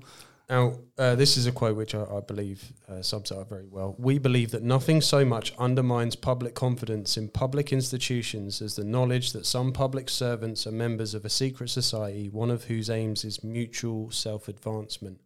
So, with that being said, we, we, we've spoken about the uh, the powers and the principalities. We've spoken about systems and structures, so be it polit- uh, politics, uh, whether it be governments, whether it be schools. Um, now, you can go down the sensational YouTube route of satanic panic vibe. I, I, I get that. I, I understand uh, where a lot of that narrative comes from. But for me, I'm more interested in terms of the, the systemic role and the conflict of interest between uh, Freemasonic secret societies and these um, uh, structures that we so-called depend on. So whether it's the the British Medical Agency, whether it's the Royal Society of of surgeons and doctors, um, it's it's very hard for an individual, uh, especially if you don't have spiritual eyes or if you haven't received salvation, to actually see the, the, the relationship between uh, these these so-called secret societies, um, the spiritual relationship with ancient Babylon, the the the the, the Satan, and um, how they how they impact on our everyday lives, whether it's our, our police, whether it's our um, health system, whether it's our corrupt government. Because for me, I don't know how you feel about this, Ian. There are there's a lot of truth awakening. There's a lot about talk about truth, and, and they're they're ready to expose the the the so-called corruption within these institutions. But that spiritual backdrop that's behind it is Yeah. is like we said, it's a that evil. war. It's a spiritual. It, it's it's hard to, to comprehend that like everything that you see around you created by these it, it is evil at its essence. It doesn't, but it doesn't look evil. It, it seems to be okay. Like you talk about the NHS, and that was it was founded by beautiful people hmm. with the best of intentions, but they were being played by a higher power. It, it, it was a spiritual decision to get with a with an end game because all the documents are- are available. You, you can read what these people have said. You can see what the Nazis and all that said they were going to do when they won the war. You know, hmm. they believed it. They, they did win. It was the Germans that lost it, and they said they were going to set up a European Union. Yeah, They done it. Prince Bernhard, Prince Philip set it up, so they got the union.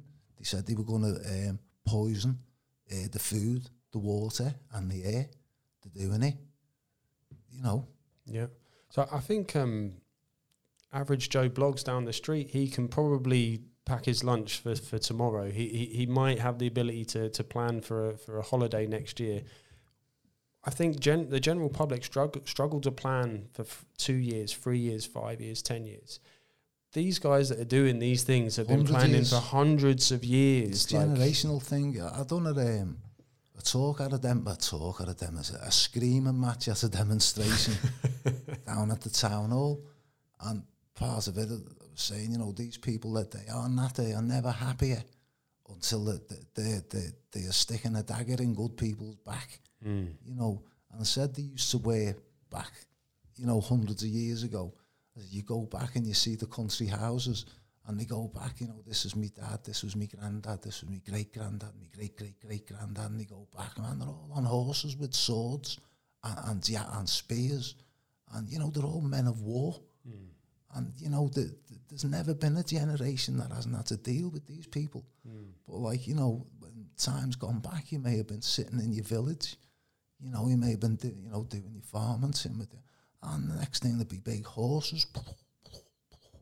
These fellas, all suits of armour and bit of swords on it, they, they, they just kill you.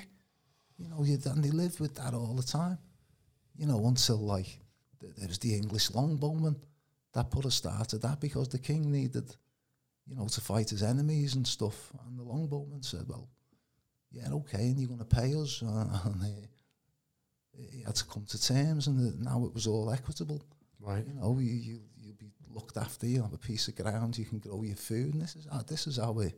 It was always confronting evil, you know, and then the, you, you get like the the, uh, the institutions begin. You know, you've got like the pirates. They, they were just out robbing and genocide and all over. When they come home, you know, they couldn't do that. You know, they, they couldn't run around and kill a fellow man. And, you know, we had the English common law. We were based on the scriptures and stuff. Thou shalt not kill. So Yeah. You can't kill. So they had to, but uh, these people have got to kill. Yeah. They're a different seed, you know. The, the, the serpent seed, they kill, steal, and destroy. That's what they, you can't stop these people killing. So they had to invent a system whereby they weren't they weren't harming man anymore. That they weren't harming, they- they weren't killing men anymore. But you have to step down. You, you, you, have to take from the forefront of your of your thinking that you're a man, that you're made in God's image, that I am I am in charge. No man is in charge of what I do. No one gets to call the shot for Ian Carter. There's no one's got that authority. I answer to God. I give an account to Almighty God. I don't give an account to, to a policeman or a judge. I've done it many times. And the God, so you claiming to be my judge? Are you crazy? And the, the, these people just fold. They know they're not my judge. I know they're not my judge. And I'm a man. I'm here to govern. I'm self-governing. I, I help every man and woman I come across uh, every minute of every day. And I, I, I don't owe no debt. I, I'm not a member of the legal society. I'm not a member of the Masonic Society. I'm not a member of the Jesuit Society. I'm not, I'm not a, well, I hope not at this point. you know, I'm just trying to think of societies here. I'm not a member of the Quaker Society. Mm-hmm. No, I don't get bothered by the Quakers. If I make a noise, you know, it's my business. I'm entitled to make a noise. They're entitled to be quiet if they feel for, that's what they. But the legal society, I mean, you're touching on societies before. You know, that's an agreement between people. You know, you can have a private society, you can have the society at large, you can have a secret society, but it's a society, it belongs to them. It's absolutely nothing to do with me. Me, me you and Joe and that, we could form a society this, uh, this evening and we could decide that orange is now going to be green. We can decide that Friday is going to fall on a Tuesday, but we can just make up a whole load of nonsense and, and ascribe to it. And it's nobody's business but ours.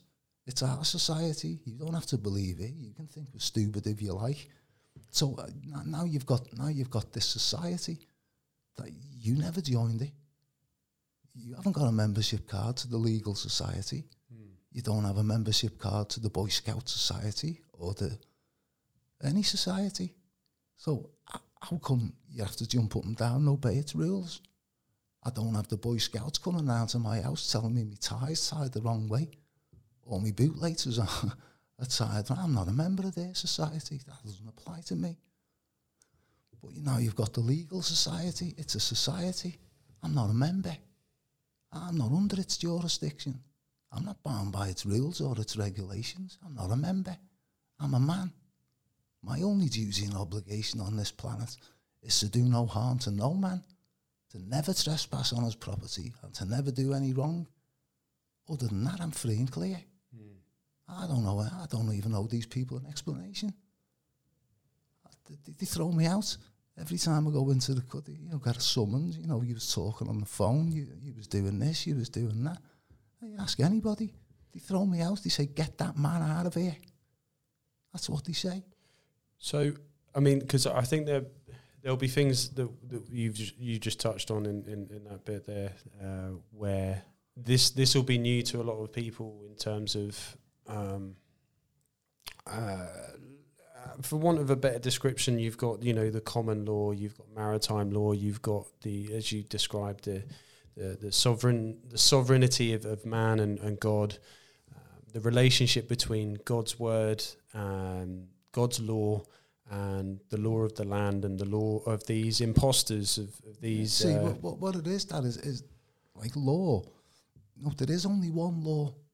God's God's law. Yeah, my, yeah. So, so with that being said, if you're new to this, because I, I think there may be some, there may be a lot of people who've seen uh, instances, uh, particularly within the, uh, the the previous lockdowns, with people, uh, you know, standing on, on on on different laws, not being able to uh, being able to deny certain uh, organisations, police officers. Um, how would you how if you're new to this what what would be the best way to describe what what, what, what is taking place here and, what, what what's going on with regards to this I stuff because it can be quite I think it can be quite complicated on when you first come to it like common law maritime law magna Yeah. Like it's, it I done a video on it. Some lads had done a video on it when they, they came to the shed, you know, to me cabin and that. We done like two hours on it and stuff. And we were going through it. And, you know, it, it sounds complicated. Right It, it isn't. okay You know what I mean? It's the most simplistic thing, and that's what makes it difficult for people. It is so simple. It is Okay. unbelievable. Right? I am not a member of society. okay I, I have opted out. God has said to me, come out from amongst them. I do not partake with them. Don't have nothing to do with the, the sins. Be separate from them. And I'm separate from them. Being I, set apart and, I, and I, I just state that fact. You know, I am not under your control. And, you know, and the, the, it, you know, it was this, according to this code or that code. And I say, well, I'm not a code decipherer. I'm a simple, I'm a man. I never went to Bletchley Park. I cannot interpret your code. I'm not a code. If you write something in code, how on earth am I supposed to obey it? Hmm. and it, It, it's all gobbledygook. It, it, it's all a bad dream. You've got to wake up and get over it. It's a fraud. It is evil. The, the judge, the, the wig that he wears, the tassel on the back is called the warlock. Yeah, they dress in black. You, what you're attending is a seance, right? That's why you have to have somebody speak for you. Right. Okay. Yeah. Yeah, because you're not there. There's no man present. Yeah, they're dealing with the dead. That's why you have to be summoned. Mm-hmm. Yeah, it's a seance. You summons in the dead. And but a man turns up. He can't speak. He has to have somebody speak for him. I don't speak to a judge, or I cannot speak to a judge or a magistrate. He doesn't exist. Uh, it, it's a man you're looking at, and I'll address him man to man. Listen, man with the funny wig and the funny clothes, you're a man and I'm a man. Yeah, you don't wish to do this your fellow man any harm today, would you? Because I will hold you liable for the harm. Hmm. And he'll say, certainly not, sir. I would never wish to cause you harm. I say, well, okay, goodbye. Off, off your pop. And it's that simple. They understand the law. They know they're not a judge. Half of them are thick. So sm- smoke and mirrors. So, with that being said, is there um, is there any particular particular literature, any any direction that you'd you'd um, recommend people to look at this thi- thi- this this side of um, law and and There's a good guy, Karl Lentz. I, I, got into it years years back. Who simplified it, and it's just simple stuff. That that if you're a man, that your position in reality, in in in this realm, by God, is that of a man, and He put us here to govern, to look after the planet, to be in charge, to self-govern to look after the elderly, to look after the widow, to look after the orphan, mm. to look after the lonely, tend to the sick. That's a man's duty, and obviously his family and stuff. That that's his duty.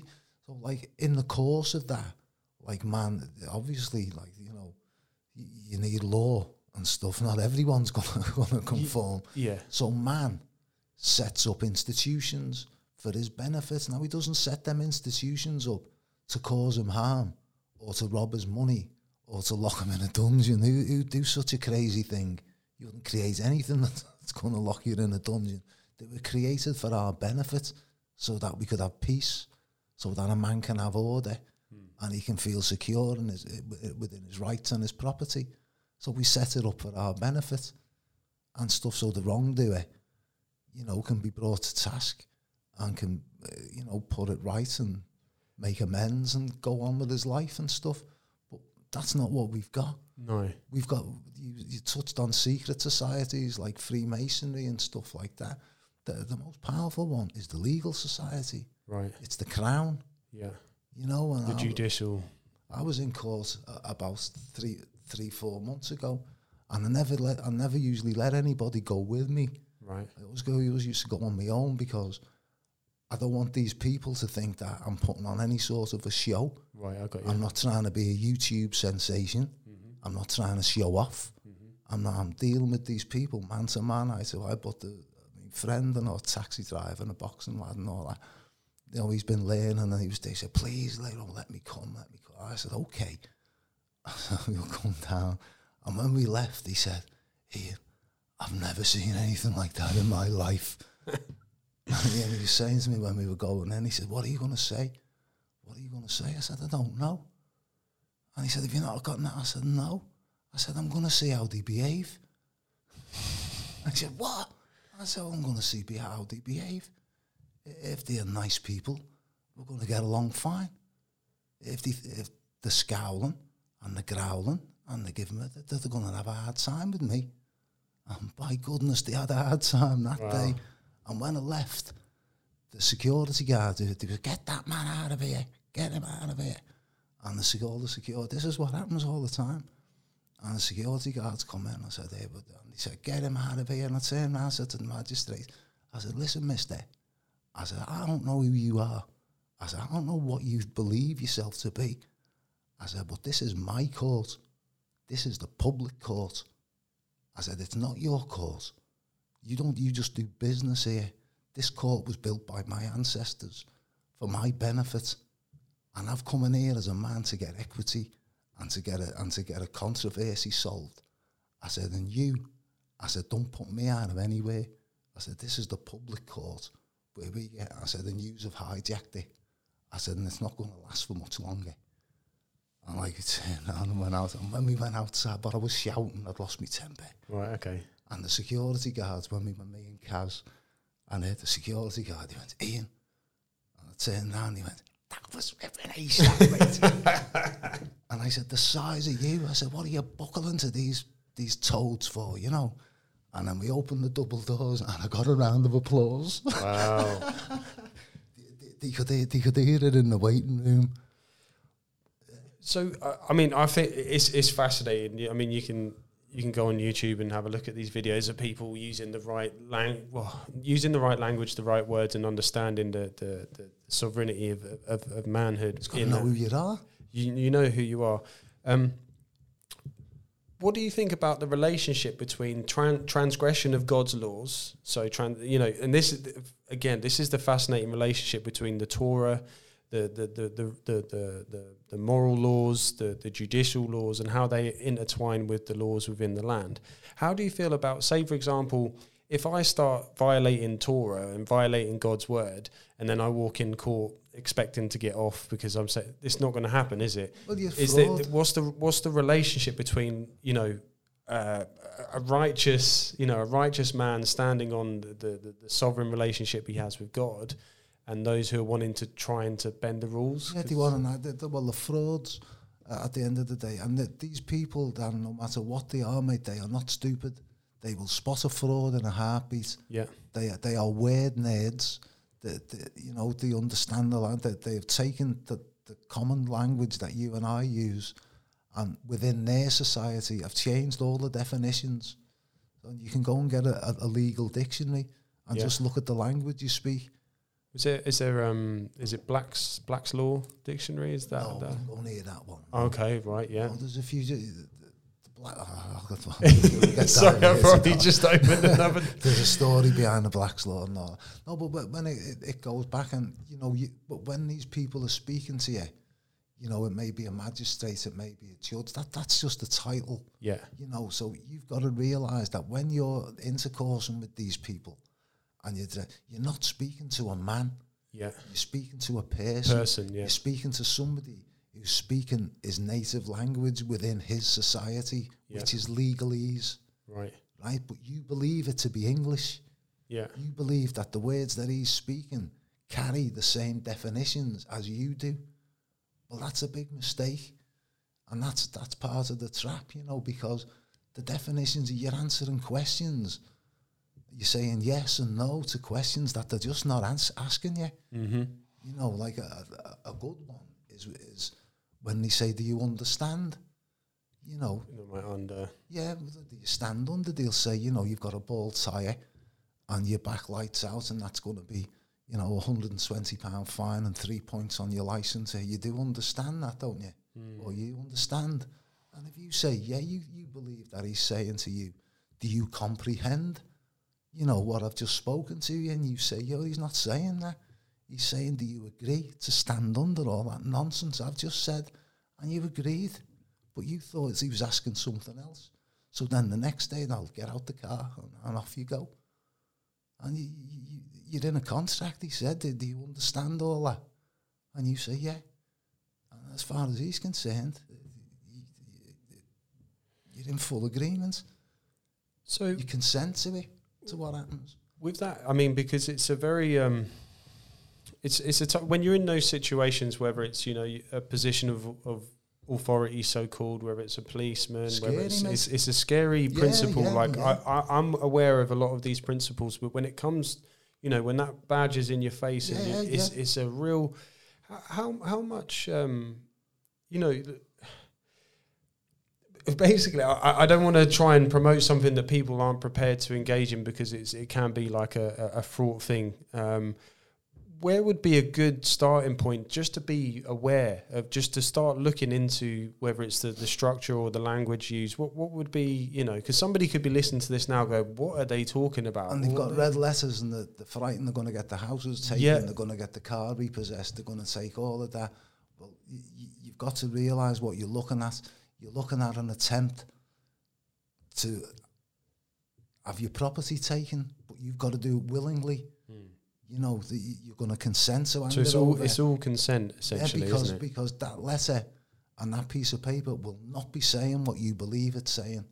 a lot of the things that we've we've discussed already, th- this could be new to a lot of people, uh, particularly believers. Um, where would be a good place to, to, to, to get started with this information where it comes to, you know, like we said, the, the, the judicial system, the sovereignty of, of man within this sort of realm of laws and this appropriation of it? What, what, what would you recommend in terms of, you know, getting started in this area? Scripture. Amen. because it's all taken and inverted and script and worked against you as a weapon. Right. That that's how it's done. You know, it, it carries power. We all know the word of God is living and active, Amen. and they use that scripture and they invert it. I'll give you an example. Is you? They would say today, Darren, you were fined twenty five pounds, and you'd say, was I? Right. Mm-hmm. So they're not saying you've done anything. They're not because they're using the word you. Okay, you as a plural, it means two, means more than one. But like, you know, in mm-hmm. normal, they, we just think it means I. Yeah, so when they say you were fined today £25, and they said that to me, I was saying, is that, well, which of the you are you claiming owes the debt? Are you claiming I, the man, owe a debt? or the legal fiction created by the legal society, which which are you levying? And they can't answer you. Right. And that comes from where it says in the Bible, a double-minded man is unstable in all his ways. Wow. Yeah, so they take that scripture and they want you to be double-minded. So they'll stabilise you. Wow. They're going to be your governor. Yeah. If you won't self-govern and you're not self-aware and you don't accept the position that Almighty God placed you here in and you don't operate in it, well then they, they're going to be your God. They're going to be your governor. They're going to create your laws and they're going to be your authority. And everything is in the words. Authority is the author of rights. Mm. Who authors your rights? Mm. the local author of rights, the local authority, or is God the authority? You can only have one. You can't be double minded. Yeah. Amen. And I just want to reiterate at this point it's not about being rebellious. It's not No. about kicking up a No. fuss. It's about recognizing in your, your your your your sovereignty with the Lord in terms of yeah, dominion, uh, king uh, being a, a steward and um what the heart of this talk is not about ah the pesky freeman like we understand we get that we get that picture but the, the the heart of this is what are we handing over? What what are we giving uh, permission uh, to to do? Like are we taking like you said are we taking care of uh, our elders? Are we taking care of the vulnerable? Are we taking responsibility for for for our jurisdiction and what's what's what's in and around us? And um, quite often with these um, these smoke and mirrors, as you say, Ian, it's about what we give to them. It's about the permission and consent because this this is all about consent. Everything. you want to talk about our so and so agenda, this facts. Like for me, it's all about consent. Yeah. It's all Yeah. about consent. Um, so, like I said, I, I, I wanted to bring this up in terms of the context of of, of the system. The, the the the you know in the last episode we spoke about um, alternative uh, therapies and healings and and the, the holes within within the system, and part of that is is taking responsibility and understanding what what we've been given. Um, so it's, it's on that scripture where it comes back. See, all, all, all that system wants you to do really is speak words to it. You know what I mean? It's to say hello to it, acknowledge it. You know, because now you're acknowledging something that doesn't really exist. It, it, it, it it's only a fiction. You, you, you, you know, you can't touch the DVLA. Mm. You know, you cannot say hello to the Inland Revenue. You know, the Inland Revenue cannot speak. It does not have a mouth. The Inland Revenue and HN Tax Department cannot pick up a pen. Yeah. It cannot say anything. It can't speak. It can't communicate. It is a fiction in law. It's, it has no physical reality whatsoever. A, a corporation. Uh, correct It's- me if I'm wrong. Um, corporation. One one corpse. It's It's, it's, a talking corpse. Yeah. That's that. That's that's why it can only speak on paper in voice. Mm. Yeah, you're dealing with a dead entity. It doesn't. It doesn't exist. Mm. It's not real. It, it- and you know, you It's amazing because it makes me makes me think. You know, that the, the God doesn't give us a spirit of fear. No, And a lot of No. these, a lot of these uh, structures and, and systems, inst- they, they they promote and, and Oh, push yeah, so they live on much fear. fear. It's, yeah, it's, you it's have to be. unreal. You have to be afraid, or you just laugh. Mm. You know, but, but but when one of these things come, you know, when they come through the door and stuff, you know, people's heart starts pounding. You know, the throat goes dry. They go into a fear. Yeah, you know, say, oh God, I better hide this from the kids. I better let the husband know. Oh, we're going to lose the house. We're going to. None of that's necessary. Absolutely none of it, because they just don't know who they are. You know, they, they haven't worked out how the world works. They've never sat down and took the time or the effort to find out how the world works. These systems were not inherent. They were they, they were created. They were created by men. You know, and all I say when I get them horrible letters is, you know, this is this is the, the games they play with me, you know. But, uh, you know, tell them I'm a Christian, you know, I'm nothing to do with you people and stuff, you know. And they, they gave me a fine when they threw me out. when, this is when Kaz come and I got the round of applause. About five weeks later, they sent a letter, you know, with a fine on it. right. And it, I think the normal fine's about 200 quid, you know, for talking on your mobile. Mine was a, I think it was 1666 pounds. and there was a 66 pound uh, victim charge. Everything was sixes all it over it. Just sending a message, you Just know. a little signature for Just you. sending a message, you know. I was Amazing. laughing, yeah. It's- You're going to see that, like, you know. But, it, it, you know, there's no man at the other end of it. See, I could just take that piece of paper and, you know, 1600 quid or whatever, and I can just say, okay, pull me wallet out, this has never happened. uh, And here's the 1600 pound. And just say, okay, who's the man that claims I owe it? And no one's going to come forward. Mm. I don't owe that. I don't know that money to anybody. Mm. I've never borrowed it. I've never gone into a concert. They've just said, you. Which of the you you speaking to?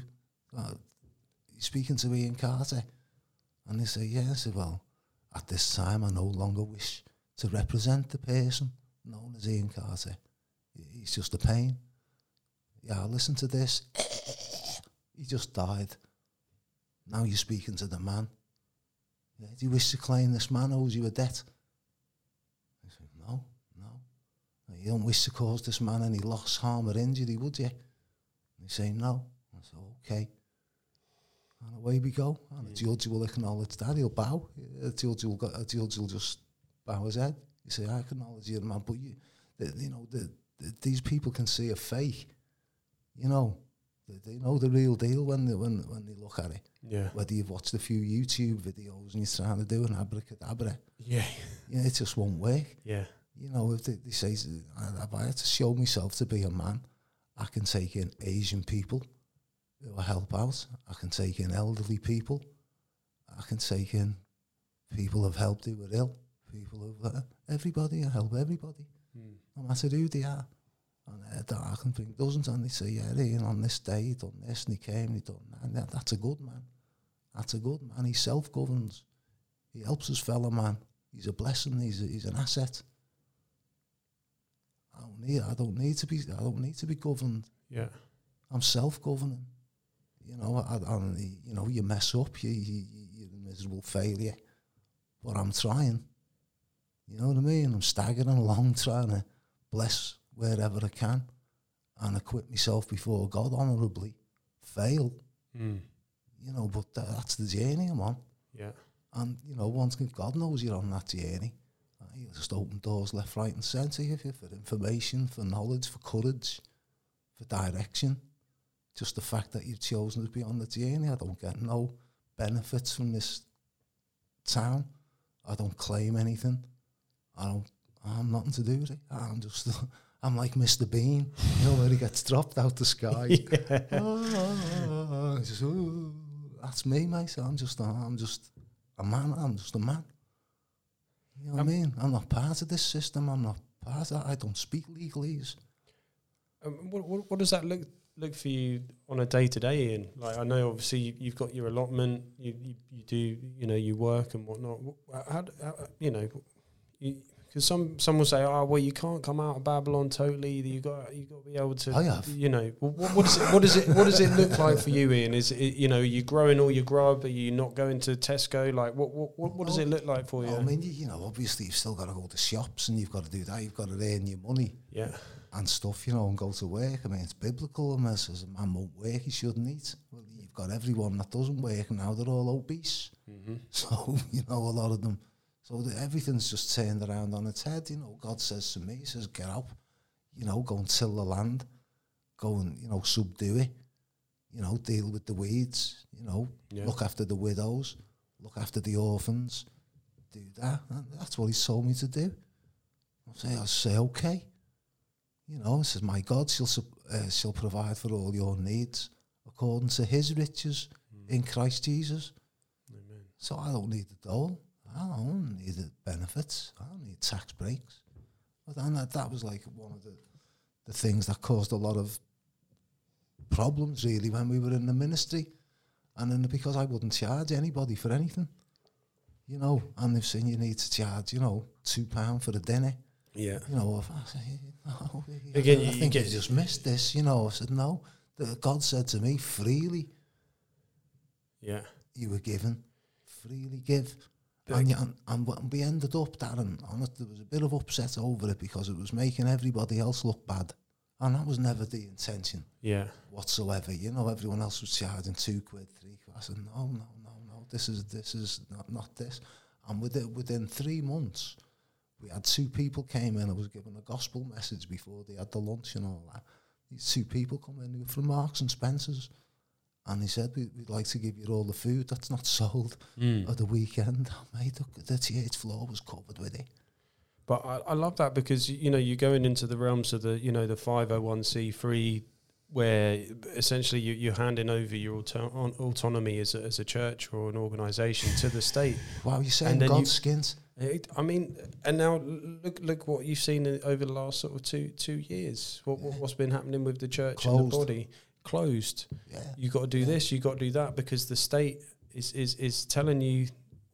Yeshua came and was like he was Wow. a problem for the state. He wasn't holding their hand. So mate, no.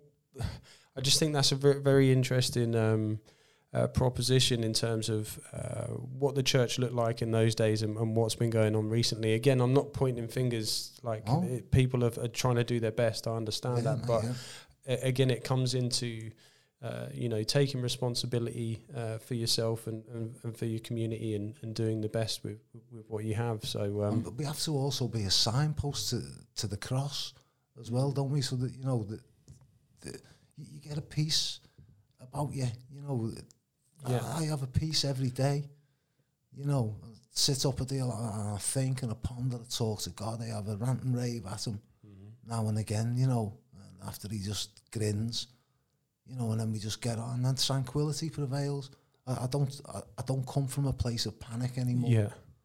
Uh, and again, I, I think that's really important to reiterate in when we talk about these these societies, these agendas, the uh, the, the, the the skullduggery is like I, I don't, we probably we both sleep pretty well. Like Yeah, I, I'm yeah. at peace. Like I know that Yeah. God's sovereign; He's in control. All things are conforming to His will. Not my battle. It's not our battle. Um, he's using all of these minions for his purpose. So it's like um, it's almost like a Chinese finger trap. No matter how hard they're pulling, they're just doing themselves a, a, a The end- mischief. so the end's already written. it, it's already done. So we've got victory in him, and and and that's that. I have I have comfort that that he uses all of these things for his purpose. I may not understand.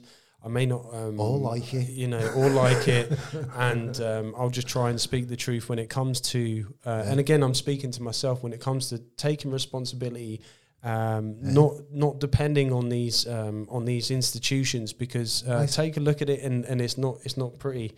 Um, now, with that being said, obviously we, we've spoken, we touched about a lot of the, the sort of darker elements, and you know, my my sentiment for this conversation is to give people hope and to encourage people to to to walk in uh, the the fullness of whether it be healing, like we touched in, in in the first podcast, whether it be man's sovereignty, whether it's understanding the world and the situation that we're in.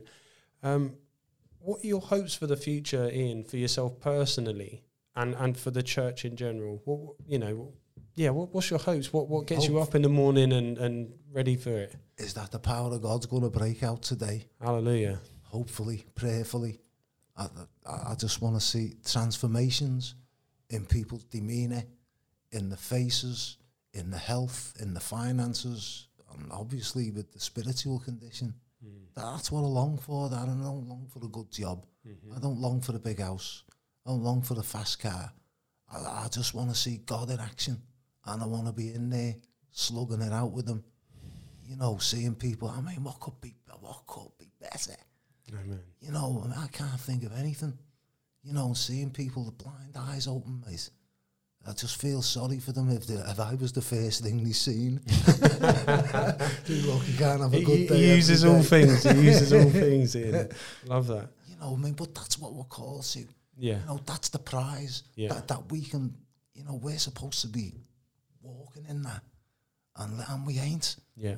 And I can't pretend we are. And I'm not going to pretend we are. I'm going to get hold of God and saying, come on, are we going to do this or not? If it's me, get me out the way, please, Lord. These people are dying. No, These I, people are lost. You know, the, and I, I, I appreciate your zeal because you know we, we touched on it before in Hosea. My, my people perish for for a lack of Of knowledge, knowledge, yeah. and we need these conversations. We need people to to have difficult uh, conversations to research. And um, there's one thing I'd recommend. Anything that we discussed, uh, I'm sure again, Ian we'll get you back on to go in deeper down the rabbit holes. But any any of these conversations, like have a research, have a, you know, uh, see what's out Yeah. there, and, and you be you be surprised in, the good news is, you know, the, gos- the gospel, like, you know, it means good news. Hallelujah. You know, it's good news. And, you know, i if you're suffering on, with bad news at the minute, which you will be, there's absolutely nothing more certain, is you, you've got to take this on board. What you see, what you're experiencing here, is not all he is. It's a fake. The minute that the, the Bible says it uh, in the scripture, it says, When I was a child, I thought like a child, I spoke like a child, and I acted like a child. But when I became a man, so the, the, there's a separation here. Mm. There's a cleavage here that when I became a man, that, that, that is when you get your mind renewed. That, that, that, that is when you come to that realization that, hang on, you know, there is nobody who's more superior than I, really, mm. you know, unless I grant that to them. Mm. And, you know, uh, I'm here to govern. And th- that's my responsibility. God has placed me here to look after the, the orphans, the widows, the, the lost. The, I- I've, I've got a mission to do. I've got a, a walk to walk, a race to run, and I've got a, a job to do. You know, and in the midst of that, he says, you know, in this world you will have trouble. You know, take heart, I've overcome the world. And it says that there's going to be a generation when all these nightmarish scenarios unfold. Well, it's us. Hmm. You know, we're in the middle of an absolute nightmare scenario for people, you know, and they, they, they're not, a lot of them are not afraid because they don't know that they don't know the consequences, that they don't know the forces that are arrayed against them, or all these um, institutions and societies and setups and that they believe are there for their benefit are, are solely set up to cause them harm. A- And they're going to be harmed. The, the, this system will kill them dead in a hammer. It would like not. It would like nothing better than to do than to do it. They, they, will not tell you how to how to stay well because they don't want you well. They, they, they will not tell you how to thrive. They do not wish you to thrive. They, they want you to wither, and they want you to go away and die, because that's what evil is. And and uh, as the seed of the woman, will we find that hard to cope with? I, I can't work out how a snake feels. You know, I can't work out how, how a cat feels. And we're dealing with snakes, we're dealing with the seed of the serpent. Uh, they're, they're, they're, just look like us, and they are not like us whatsoever. They are, they are evil entities, and we don't understand evil. Uh, They don't understand good.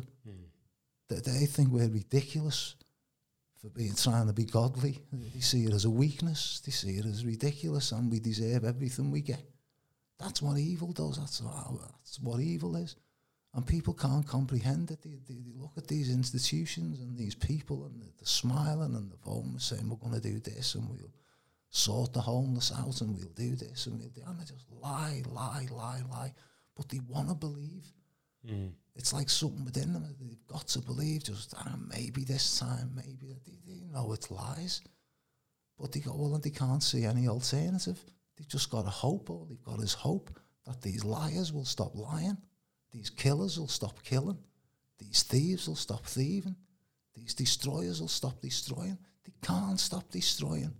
They can't stop killing, and they can't stop stealing. It's what they are. It's us that's got to change. Hmm. We've got to start speaking like a man. We've got to start speaking like a woman. Like we're in charge. Like we know what's going on. We know we've been invaded. We know that these entities are real. We know every institution is set up is to kill us, to damage us, to take us away from God, and to condemn us ultimately.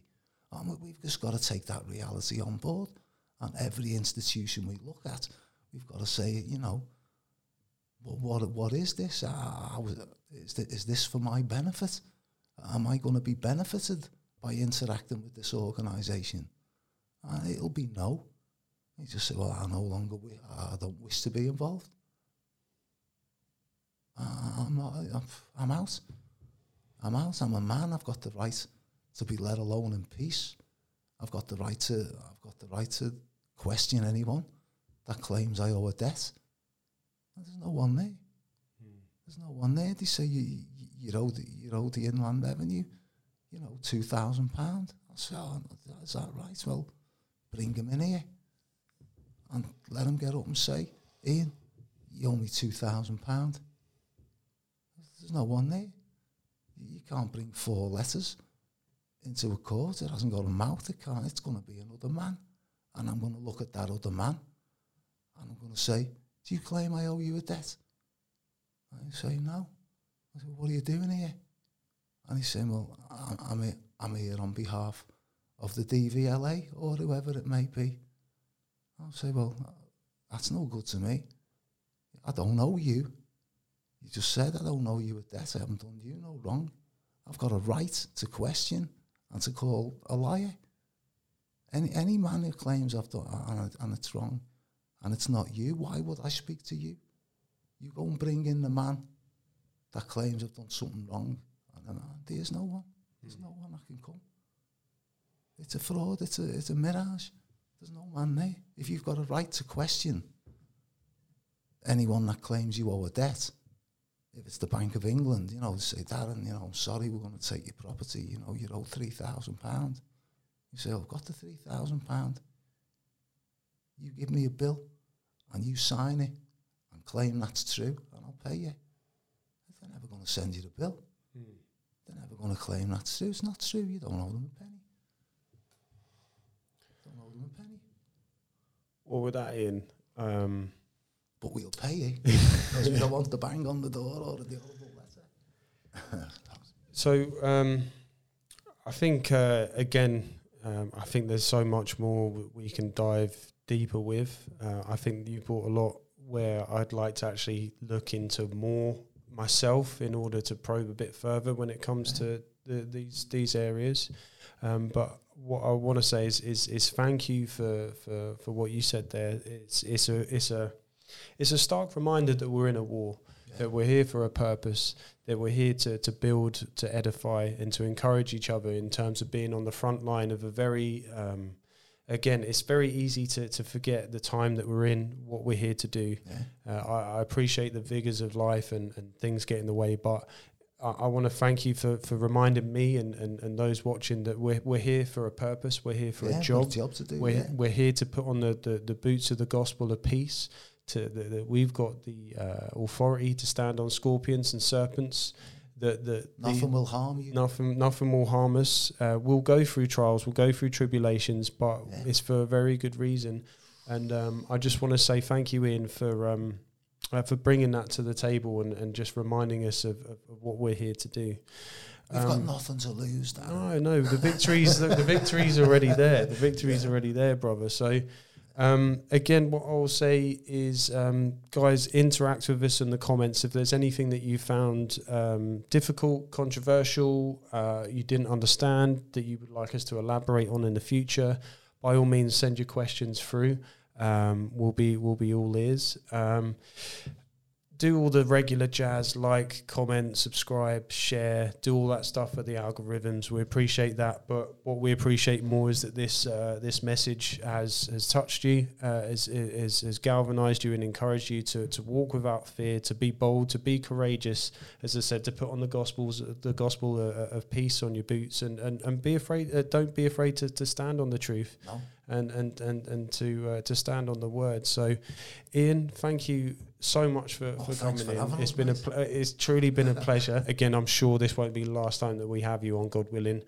Um, so, just want to say thank you. Um, if you'd be so kind in uh, to close us out in some prayer. Um, but this has been the upper room uh, from our house to yours. Uh, shalom, and uh, we love you loads, and uh, we hope it blesses you. So um, feel free to, to close in prayer whenever you're ready, Ian.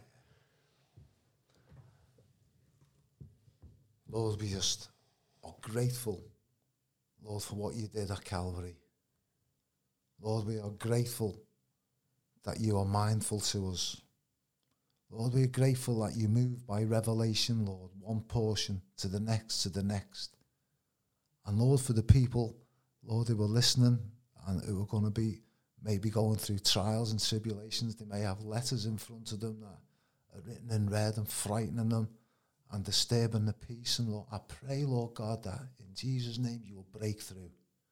Lord, that you will throw to one side, Lord, the deception and the, the, the lies, Lord, that are keeping people below where they should be. Father, I just pray that you would anoint and bless this ministry. Pray you would pray you would take the words that have been spoken here this evening, and Lord, you would impact them with power, and Lord, you would let them be a source of, of, of strength, of hope, Lord, that they will be a starting point where people are going to turn around, Father, and they're going to move closer to you. They're going to be closer to what you intend them to be in this world, which is light, which is salt, which is which is a, a messenger of truth. Lord, I thank you, Lord, for what you did for me at Calvary. I thank you what you did for every one of the people who are listening. Lord God, bring us to fruitfulness, I pray. In Jesus' name, amen. Amen. Amen.